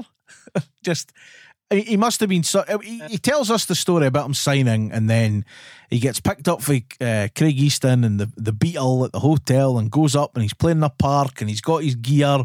He's got to wash it himself, and he's thinking, "What's going on here?" But what a boost he was for the season. Well, I never forget he came in because he'd come from Watford. So one of my close friends was a guy called Neil Cox at Bolton and me, and they became really pally at, at Watford. So when he came running onto the training pitch, I'm like, who's that? He's got this moustache, he's dead brown, dead tanned. And um, I, I, didn't recognise him, to be fair. I just thought, you know, he, he signed a foreign, foreign player from somewhere and getting close. I'm like, Charlie Miller? Charlie Miller. So then we, we, we, you know, I think we instantly struck off me and we were, yeah, we uh, we lived quite close to each other. And I think when he did sign, it was a big boost. What a, what a character! Um, he'd had previous um, where you know obviously Rangers and stuff like that. You're thinking he was another one, really. You know, at the start of it, he wasn't so sure of himself either. I know he'd been at Watford and stuff, but you, you know he was trying to get himself back back to himself or back back to some kind of standards he thought that he was, and you could see in training straight away he was he was different class. His technique, his ability, his swagger, you know, the way he carried himself, it was great. It, it was timely when he came in. And I think I, I love Charlie. I love, I love having my time with him. You know, it's a shame we've kind of had to football makes you go over other ways, but I've always thought to myself, you know, I'd love to get back in touch with uh, with Charlie and, and, and talk through our, through a lot of our memories because, yeah, we we uh, we had a lot of banter in that changing room. There was a lot going on. There was a lot of uh, a lot of craziness happening. Um, Charlie was usually involved in the right and the mix of it. Always, probably. Always. Yeah. And the thing is, as well, when he come in, we're on a terrible run. You know, I don't think we've won about 10 games. We've been turned over for Dundee, which doesn't happen a lot. We've been done over them twice at the time. Yeah. But you just started to see it. We beat Dunfermline. We pick up a point against Rangers going into the Christmas. And then after that, it was a case of trying to get on. Did you get injured in the February? Because you didn't say, for what I could check in the research, you didn't kick a ball yeah. again to the last game of the season. Yeah, no, I had um, I had some terrible injuries. Um, I had some blood disease as well. Going back to it, it was it was a real tough time for me. I couldn't get myself fit. Mm. Um, I took a really bad knock on my shin, and I couldn't. And I also then with the with the shin knock, I took a, a knock underneath my ankle, which created another bone underneath my ankle, calcified. So I couldn't move my ankle.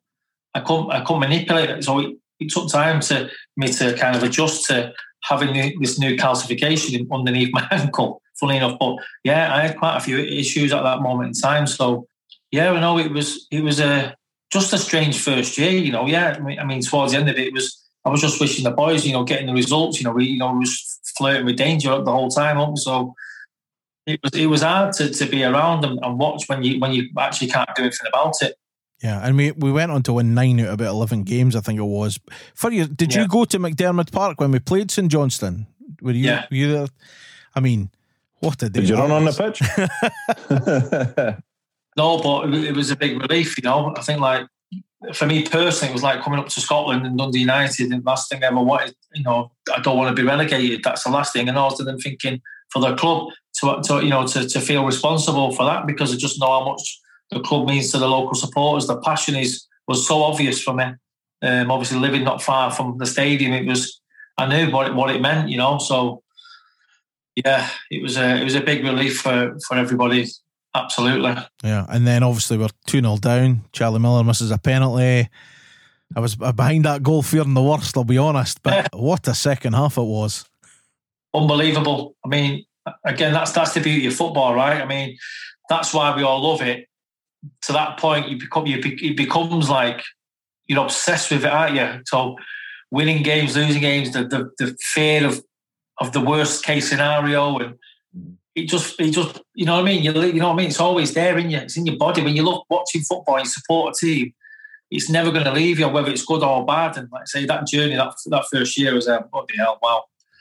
That was it. Was like a big rude awakening for me as a, as a young young man. You know, having to grow up and you know what I mean? It's, it's, there's a lot of lot of stake. So that first season was like a, it was my first real proper season. I felt I felt like I grew throughout the year and understood the place, understood the culture of, of Dundee United, what it what it really represents. You know, and what the duty of all of us who had the shirt. What we, you know, what what we were supposed to do, how we were supposed to represent it was to be the best we possibly could. Mm. And you, you, know? you obviously had a Paul Sturrock pre-season. How was an Alex Smith pre-season? Very similar. Absolutely. Mm. Uh, yeah, very similar. Yeah, I mean, look, he like he liked football, um, Alex Smith. Don't get me wrong, but I think it is the, the support staff of, of Hegarty, who is an absolute a rim, Olympic runner, the most man I've ever met in my life. You've been doing. I mean, Chico, Charlie would talk about this. Like you'd be coming in for a warm up, like warm up stretch, get yourself ready. You're going on 12 minute runs, 45 minute runs round around the around the park, up and down golf courses at speed, like unbelievable pace. You're like, what is going on? And this is the warm up. So, you know, look, the, the culture of of fitness and, and hard work was was never ever leaving um, Dundee United, and and I think that was yeah, whether whether it would be Alec or Paul, it would be, you know, you're going to be the fittest team here. We want you to be fit um, mm. and, and as strong as you can. You know, yeah what would Alex Smith said, you know, or what would the club be saying after the season that we had, just staying clear of relegation? And, and the thing is, there wasn't a lot of ins as well. I think Jim McIntyre come in. I'm not sure there was much movement player wise, so it was a lot of the same squad. Was it just a case of let's just do better than than we did this season? I think there was a recognition of we were all a lot of young boys in there, and we survived. And the the, the, value of going through that experience I'm sure the club didn't want us to to want to go through that again or feel that again and, and learn from it. You know, I think I remember the chairman coming in um, and talking to us and saying, "Come on, I'm allowed to swear in it." Yeah, of course you are. Yeah. Like, you fucking do that again. If that fucking happens again, when like Michael be out fucking out the door within within days, you know, it was, you know, serious because he, he was bang on. You know, we needed to we needed to man up early. We needed to learn more. We needed to to be I don't know, more more savvy. So I think a lot of us most definitely went away and reflected and, and thought coming back. I certainly came back as fit as I could. Um, you know, I never ever would ever reach probably certain people like Craig Easton, for example. He was just a full on machine. But mm-hmm. I think we all knew that that first season I was there, it was like that can't happen again. You know, this there's got to be a change. There's got to be you guys got to learn and grow up. So yeah, there wasn't much movement, but I think we all was worried to be honest with you. We were all like, well, we're probably going to sign someone in my position now, and I'm going to be off, and but they never did. Yeah, and uh, we started that season with a Dundee derby, but overall, how were the Dundee derbies for you? What were they like to play in? Did you find it weird loved that it. The, the grounds were hundred yards apart? No, I loved it. I loved it because it's real football, and that's me obviously being a, a Manchester United fan and like Man, Man, City, Man United, knowing what a derby means. So I, I used to love um, the derby day. I love, I love to be involved in it, and just knew the the value of if you could get that win, it'd be massive. You know, for the United fans, uh, loved it. But you know what? One of the biggest mistakes in my first year, I think we played Dundee, and I've ended up going out for a beer with the lads. I don't know. I forget. I with Stevie Thompson and Shock Davey. yeah, was it David Hand, uh, Charlie? Shock. The usual. Yeah, we, we, you know we would we'd be out, and then the Dundee fans came up to us in one bar. I forget the name. What the fucking hell? you to get, get, to fuck, you know, one, one of them, and that was like, yeah, better go, better go but did you enjoy playing them? Did you enjoy the atmosphere? Loved it, and I think you know, got to Dens Park and then coming to Tannadice, it was they were just fantastic moments for everybody, you know. And I think, like like you say, you, you get more excited about them kind of games. Um, but then did they who did they sign? They had like Caniggia there, and they had some, they had some names, didn't they? Mm-hmm. You know, they were these kind of, yeah. yeah, absolutely. So they, they had a they were they you know they had a decent team and, and a lot of arrogance. I'll never forget. Is it is Visocchi still there? Visocchi, yeah. yeah, yeah, still there. Yep. We'd always go, so we'd have a, there'd be a mob of us, maybe eight of us. We go for Zockies and we'd be sat eating our, our, our food, and all of a sudden, Caniggia's walking in with his pals, and you're like, Claudio Caniggia there, that's crazy. it was a, yeah, it was a crazy, and, uh, crazy uh, time. And nearly, uh, nearly killed Dundee mm, doing all that. No.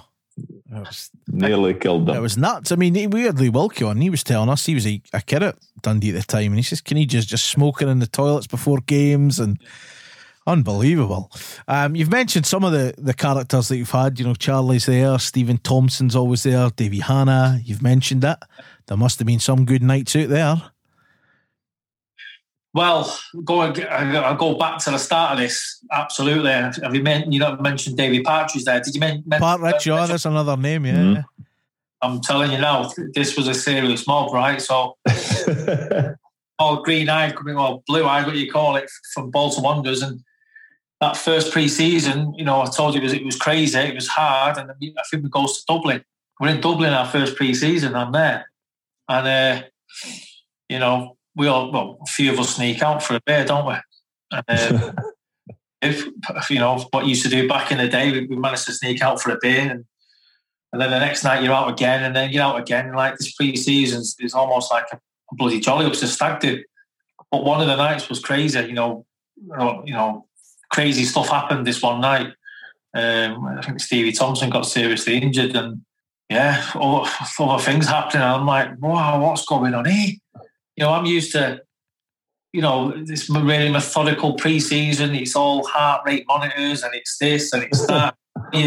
These shakes here, and you, you have to be cool there. You know, this this was work hard and play hard, and it was a uh, yeah, I very alert very quickly. So yeah, that was the start of the I guess our I guess our, our friendship really. Because look, look, don't get me wrong, team bonding, but we took it to, to new levels. There's no doubt about that. Yeah, and with Partridge, Thompson Hannah. We used to wind Hannah up like mad, you know, we used to sing songs to him and, you know, uh, we'd wind him up. It was brilliant. And he'd bite. Him and Charlie we had to eat with each other. It was great. And one was Celtic, one was Rangers. It was like, oh. Yeah, it was. But, yeah, no, I mean, because we said to Charlie, I said, brought up the fact that he used to go, used to go to Tallies in Hawk yeah. all the time, and he said, "Oh, like every Monday, like every Monday."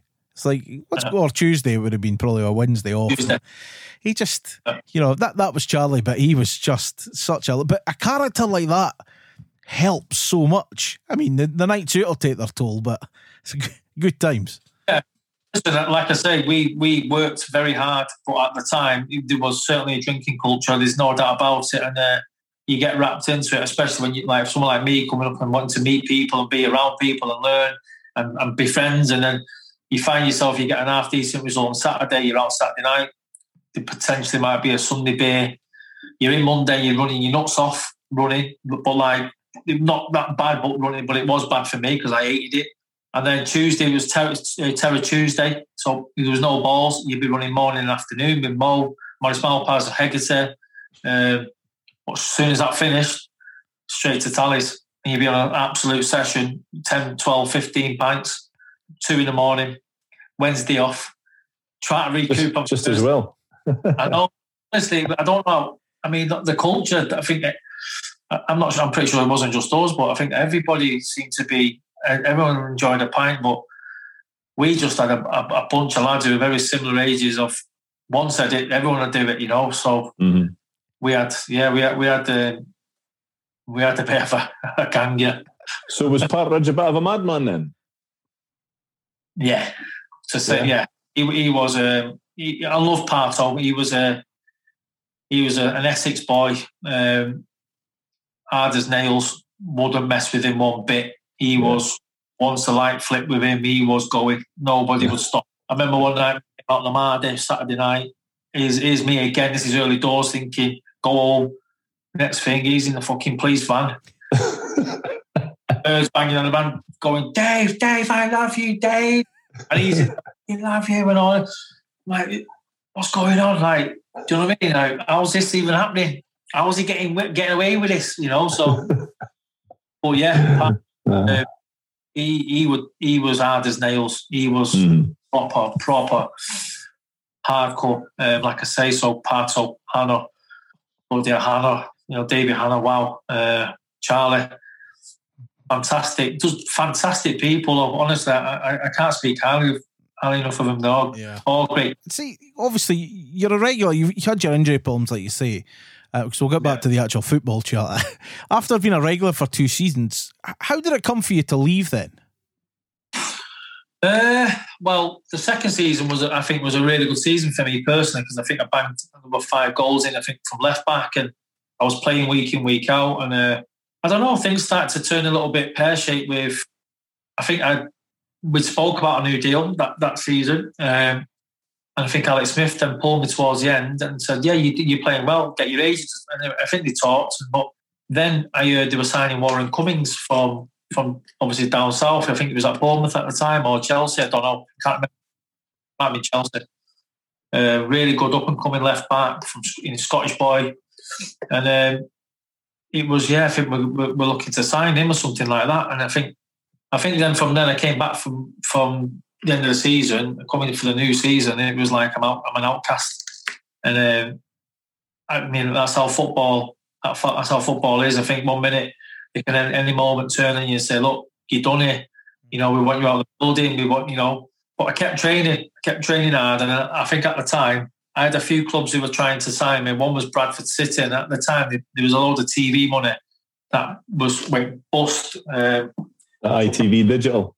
Yeah, it all it all kind of went. And I think part of the deal with Bradford City, mm. you know, the deal was really good. You know, he looked after me, he brought me back home towards Manchester.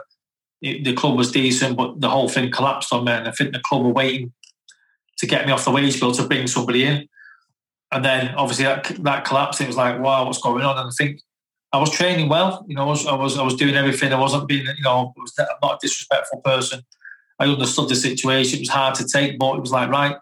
But then I think uh, he recognised how hard I was. I was I was working, and I think I was doing everything I possibly could. And I think the last game I played was Celtic away, and uh, it wasn't a great. Know, wow. It wasn't a great. I mean, wow, you know what I mean? It was like right from the cold.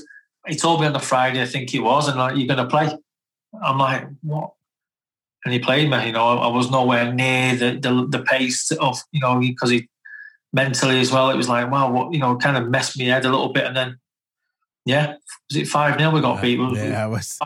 It wasn't a nice. Hartson Sutton and Larsson were all playing. I think it was just. It was... I think, yeah, three at the back, three, them three. That's never going to work. Um, after leaving, you obviously you played for Paul Sturrock again and again and again and again and again. Was he just a, a good influence on your career? Was he just a man you liked playing for? Yeah, I mean, I think we had a mutual res- respect for uh, me, me and Luggy. I think he recognised early doors for me coming up to up to Scotland was a. I trusted him, you know. I think he recognised that I could have stayed down south. Firstly, stayed at Bolton, been quite simply playing in the what had been league, what the championship, whatever it was at the time, and then go. He knew it was a big decision, so I think from the start, I think he had a, a feeling that he wanted to work with me again. So the Plymouth one, when Bradford fell fell through, he, my, my agent, knew what was happening at Dundee United. Obviously, they're very close. And it was like, look, we can get you out on a free. We'll bring you down here and try and play some games, see if you like Plymouth. I know it's like going from one end of the country to the other. It was 600 miles, I think it was. But come, come and try and play, see, see if you like it. If not, you know, I'm sure some clubs around Manchester will, will, will take you. So in the end, I goes down there. It was a decent start. We weren't great in terms of results, but I think I was performing okay. And uh, but then it fell off a little bit. I think he got a bit pissed off with me. Um, I think he, the results were affecting him a little bit, and it coincided with me going there. It's almost like, well, you're like a like a voodoo doll. What are you doing? I'm not giving. Mm-hmm. Um, so then, from playing a lot, of, lot of games to start, and then he put me on the bench a lot, and then we fell out. I didn't speak to him, and um, he pissed me off because he, he used to do things to me that weren't right then we had a heart to heart, we had it out, and we, you know, from that heart to heart, we had a mutual respect. And um, I played myself back into the team. I think I played the last four games. He recognised actually I wasn't a bad player. I had more to come. He changed my position from left back to centre back, um, and he seen something in me. So he offered me a two-year deal. Um, I was going to come back home. There was a couple of clubs who wanted to sign me, but I said, right, okay let's do it. So I ended up buying a house down there and uh, trusted uh, Luggy to to do to, to do right by me, and um, um and it, and he did. To be fair, mm. we, had a, we had a great working relationship, and then. Um, I won't say we were the closest of friends because I didn't really socialise with him or anything like that. But he knew he could trust me. He knew what he was getting out of me, and um, yeah, from that moment, it was it was great. I had a great working relationship with, with, with Paul, and we did really well. You know, and the next year, I think it was the next year we got promoted. Mm. Ended up playing in his team when I was fit. I mean, the injuries killed me a lot. If I'm honest with you, I should have played double the amount of games. But yeah, when I was fit, he had me in his team, and he, I think, um, yeah, he trusted me. Yeah. Um, you obviously you played and played for him a couple of times, like we mentioned. Um, was it the injuries that kind of made finish your career to get you into coaching, or was coaching starting to be on the radar as you were finishing playing?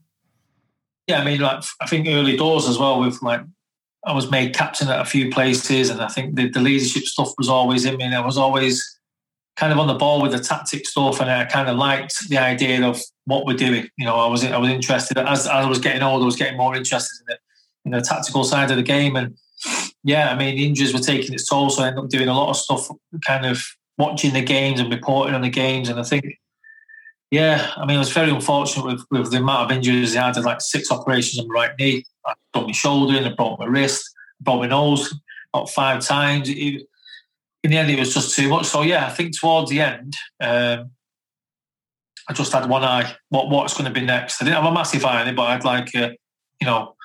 But then uh, my career kind of stopped with a serious injury at Swindon Town. It was like, right, what what's going on? What am I going to do now? And it did stop. It literally. Paul offered me another year at Southend. Funny enough, he wanted to take me, give me another year, and I couldn't even. My last in, my last operation was just to be able to walk around. If I'm honest with you, it was like um, if you remember Ledley King, who's now at Spurs as a Yeah. coach there. Yes. Yep. But my I had no cartilage in between my two bones because it gone, it literally gone the whole, the whole. So they tried to create another cartilage by drilling bones called a microfracture operation. They did it. It took me ten months to get back fit, and at that time, Swindon Town had moved on with their team. They'd evolved, and then again, I was captain. They wanted, they needed me off the wage bill, so they just paid me off. Hmm. And um, I went time for Oldham Athletic, but I knew at that point I had three months really trying to work out what's next. So at Oldham, that's when I first went into coaching Yeah. their reserve team. Yeah, and then obviously you went Oldham and uh, Man- Manchester United. What are you doing these days? So yeah, uh, obviously it was at Oldham to start with, and I had ten years at Man United, which were unbelievable. Um, I had so many amazing experiences, fantastic, loved it. I've had a, I don't know, I guess the best education in terms of coaching. So I guess what what happened was uh, there's been a lot of change in, in management in the academy at Man United. Uh, and I guess the last, I'd say 18 months, um, I wouldn't say got disillusioned with it, but I just felt my time. I needed change. I needed a new, a new motivation, a new, a fresh challenge, and uh, yeah, I came to, I came to a point where I wasn't enjoying it. I wasn't enjoying the coaching. I wasn't enjoying going in there. And that's that's only purely because of my pure frustrations about because every day I wanted to go in and I'm all about learning and, and, and developing and you know being motivated by by not knowing really and trying to find a way of, of, of solving that problem. And I think in the end, the job I did was the last three years I was doing it. I could do it with my eyes closed. And as much as a wonderful football club and the best in the world, and I support the club, it, it just for me personally, my own personal ambitions, I never. I think I went on a trajectory with, with the club, and at some point it kind of stopped. I was still wanting to go, and it kind of halted.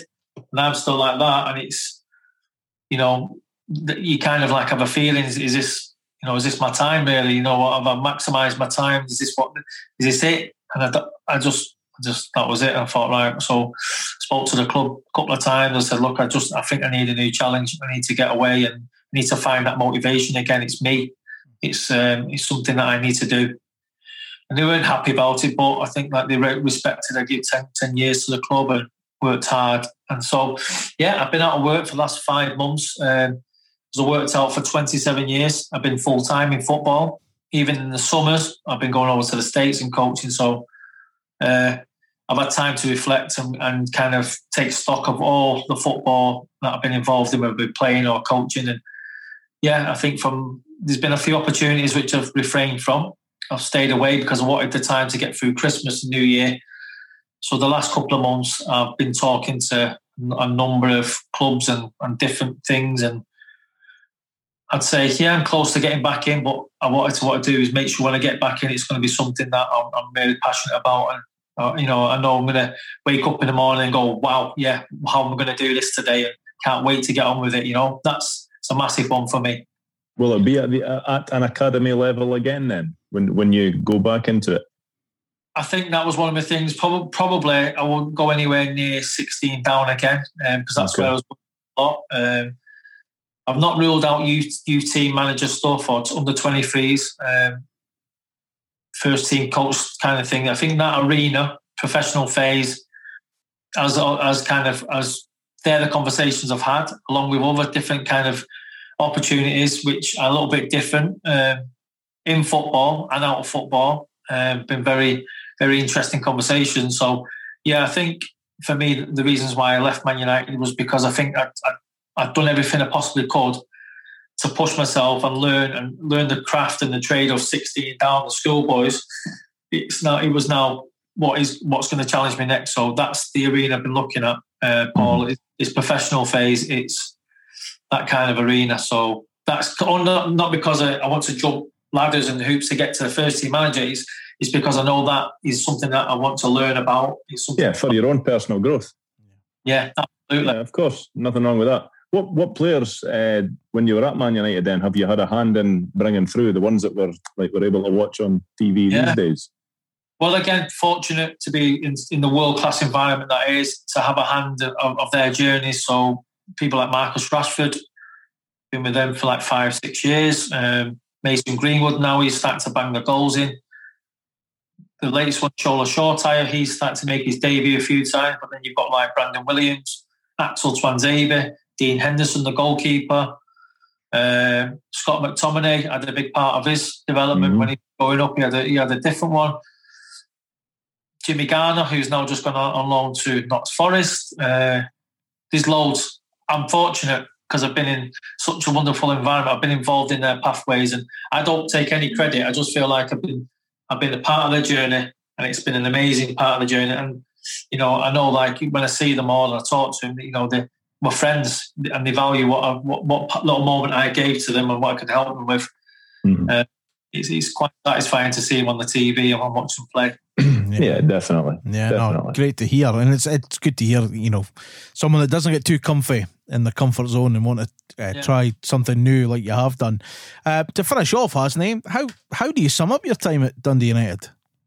Uh, I loved it. Right, it wasn't fantastic in terms of results and and, and achieving probably um, better league positions, etc. But I loved uh, being at Dundee United. I grew up there. I always say I grew up to be a man. Um, what I thought I was a man, I wasn't, and, and I loved the people of Dundee. I loved uh, being able to play for Dundee United and represent the club.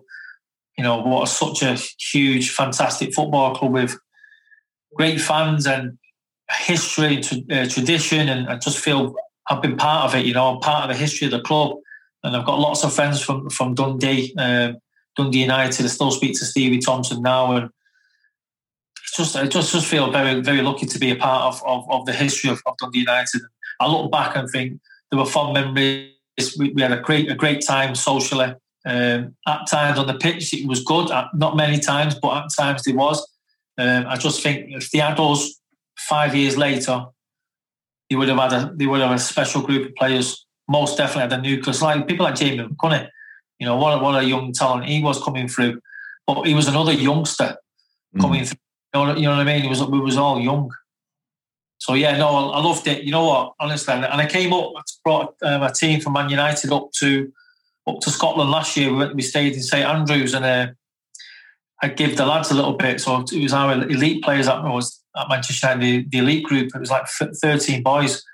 And I gave them a little bit of history of, of Dundee United. And uh, we, we, went through, went up to Tannadice, couldn't go in, seen Dens Park, and they were, they were like, wow, how close are these two clubs? Like, well, yeah, I was dead proud, you know, I was proud. To, then we was going through Dundee and like, oh God, these bring back memories. So I've been up, but I need to come back up properly and, and spend a bit of time up in Scotland and um, I nearly, I nearly, I nearly had a job in Scotland not so long ago, and it, it, it just didn't work out for whatever reason. But it's not, it's not over yet.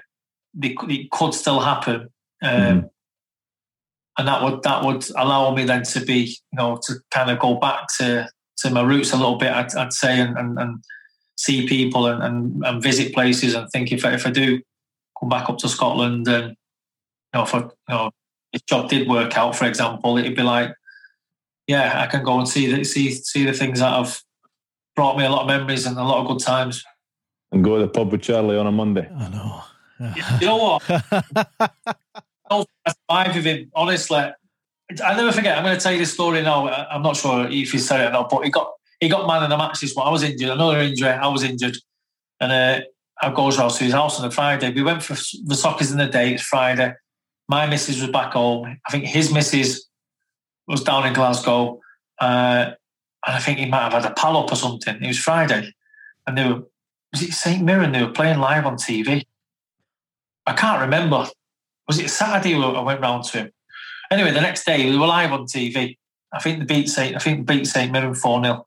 Scored the screamer that day. He was, yeah, I mean, he had about eight cans of ten, what super strength or something. I don't even know. Probably. Then it's super. Yeah. that was it. The strongest cans of beer. You know, if I if I had one, I was pissed. He had about eight, and I'm looking, going, "Wow, how are you going to play tomorrow? You you couldn't you couldn't even see." I picked him up because I takes him to the into the into the ground, and wow, what a performance! Man of the match, magician, What a man. scored, yeah, and I'm like, Ah, so, some guys are gifted. What a man. No, listen, uh, like I say, what a wonderful football club. Yeah, steeps in tradition and history. And like I say, at some point, hopefully, when we're all back in the stadiums, I'll get, get up to. I have been invited up to go and watch a game. So hopefully, I'll get, I'll get back into Tannadice and watch, uh, watch uh, Dundee United play. So, firstly, well done to you, Rondo, for properly pronouncing Hasney's name. You nailed it, and he was suitably impressed. As for Hasney himself, it was nice to hear how much playing for United meant to him, and he truly seemed to love his time at the club. He had some good stories, he has some great memories, and he was absolutely delighted to know that Visocchi's in the ferry is still a going concern. Also, he gave up a Thursday night to speak to us, a Thursday night when his team, Man United, were playing in a Europa League semi final, no less. So, for that, we say thank you to Hasney. And they were sticking six past Roma as well. They certainly were. Get up them. Correct. Uh, right, on this day in association with the Arab Archive, preserving the history of Dundee United Football Club since 2006. 10th April's our focus, two games, and hunters of signings, is what I'm telling you today. Bring on. Uh, not a great day for wins, but I found uh, I found one win and a draw to mention. We got pumped an awful lot on this date for some reason. First off, uh, we're off to Almondvale in 2003 for the visit of Livingston. Jim Lauchlan starting in place of David McCracken. And in midfield, Russell Latapy recalled at the expense of Craig Easton, who joined McCracken, Billy Dodds, and Mark Wilson on the bench. From a very early Livingston chance, United took the lead on the counter, scoring in the second minute of play thanks to a header from Agent McIntyre. He added the finishing touch to a cross from Derek Lilley over the top of the home defence. Livingston started the second half brighter, and with 12 minutes to go, David Bingham headed in an equaliser. Thrown on Billy Dodds for the remainder of the match, Joby McCall went for the winner, and in the last minute of the match, it came from captain Charlie Miller, tapping the ball home from close range following a Jim McIntyre cutback. With mere seconds remaining, United held on to record what was their first win since March of that season. It finished Livingston 1, Dundee United 2. I remember that game very well. Do you? Scenes at the end when Miller scored that. Scored right in front of the United fans. Always pleasing. Class. Charlie Miller and Russell Latapy in the same team, though. Eh? Charlie probably just had 10 points. Playmakers galore. I mean, like Hasney Telwa and the 10 Super. Correct. ah, that's right. Uh, 2016, well, the pressure was off, so it might be a bit more relaxed, and relaxed we were. We're 2 0 down after 34 minutes as Freddie Frans and Kris Doolan scored for Partick Thistle. A United second half pressure finally paid off in the 66th minute. A driven corner flew into the six yard area and deflected off the unfortunate Liam Lindsay into the bottom corner out of reach of the despairing Scully. United were 3 1 up when an imposter, Ryan Edwards, headed past Eiji Kawashima across. And with four minutes left, United were back in it though. Edward Ofere, who had done a great job of holding up the ball all night, was then played in by Fraser and rifled home from 18 yards from look like a late consolation. Captain for the evening, the Parton Tannadice after five years, John Rankin then left the field to an appreciative crowd and he was replaced by United's fifth debutant on the night, Cammy Ballantyne. But it was Justin Johnson who was to steal the show in the fi- first minute of added on time, cutting in from the left. He feigned once, then twice before unleashing a fine drive low and to the right of Scully in the part at goal and wheeled off to celebrate in front of the Eddie Thompson stand. It was a nice night that for John Rankin, but he obviously spoke to us about it, and it, you know, he didn't really want to do that. And, uh, Is that the night that uh, Sean Dillon kicked the ball off his face? no, You sure? No, because the, the pressure was off. That I'm sure that happened. Ross County, no, maybe you made that I up. think it was Thistle. Was I'm it? sure it was Doolan that scored that. Maybe. Who knows? Yeah. But the pressure was off. I thought that happened earlier. Maybe it did. pressure was never on with Sean Dillon. Doesn't feel That's pressure. true. Yeah, just eases his way Yes. through life. Um, so yeah, finished three all that night. Uh, Ten of the young team signed on in 2019. Uh, Leighton Bisland, Sean Brown, Flynn Duffy, Lewis Fraser, Adam Hutchinson, Mackenzie Lemon, Finn Robson, Dan Watson, Young Arch, and Lewis Neilson all signed on uh, on this day a couple of years back. And in 2007, This player signed up and went on to cause carnage in the digs before eventually going on to make 121 appearances, scoring 45 goals, including an absolute screamer that Rob Douglas is still looking for. Friend of the podcast, along with his backing band, signed on this day in 2007, Jonathan Simpson Snedden Russell. What a name. He didn't like the fact that we can't that, did he? Happy now- birthday to him. It's now on his Wikipedia page, so there you go. Uh, but yeah, John Russell signed on this day in 2007, you know. But uh, yeah, uh, it's a fair bunch of players signing on these days, but man, we took some hidings on this date, so we'll just move on. Right, a double header this week. How do you think we're going to get on? Do let us know on social media. We are at Dode Fox Podcast. Do have a great week. Do keep your distance. Do wear a mask. And don't forget to wash your hands and your asshole.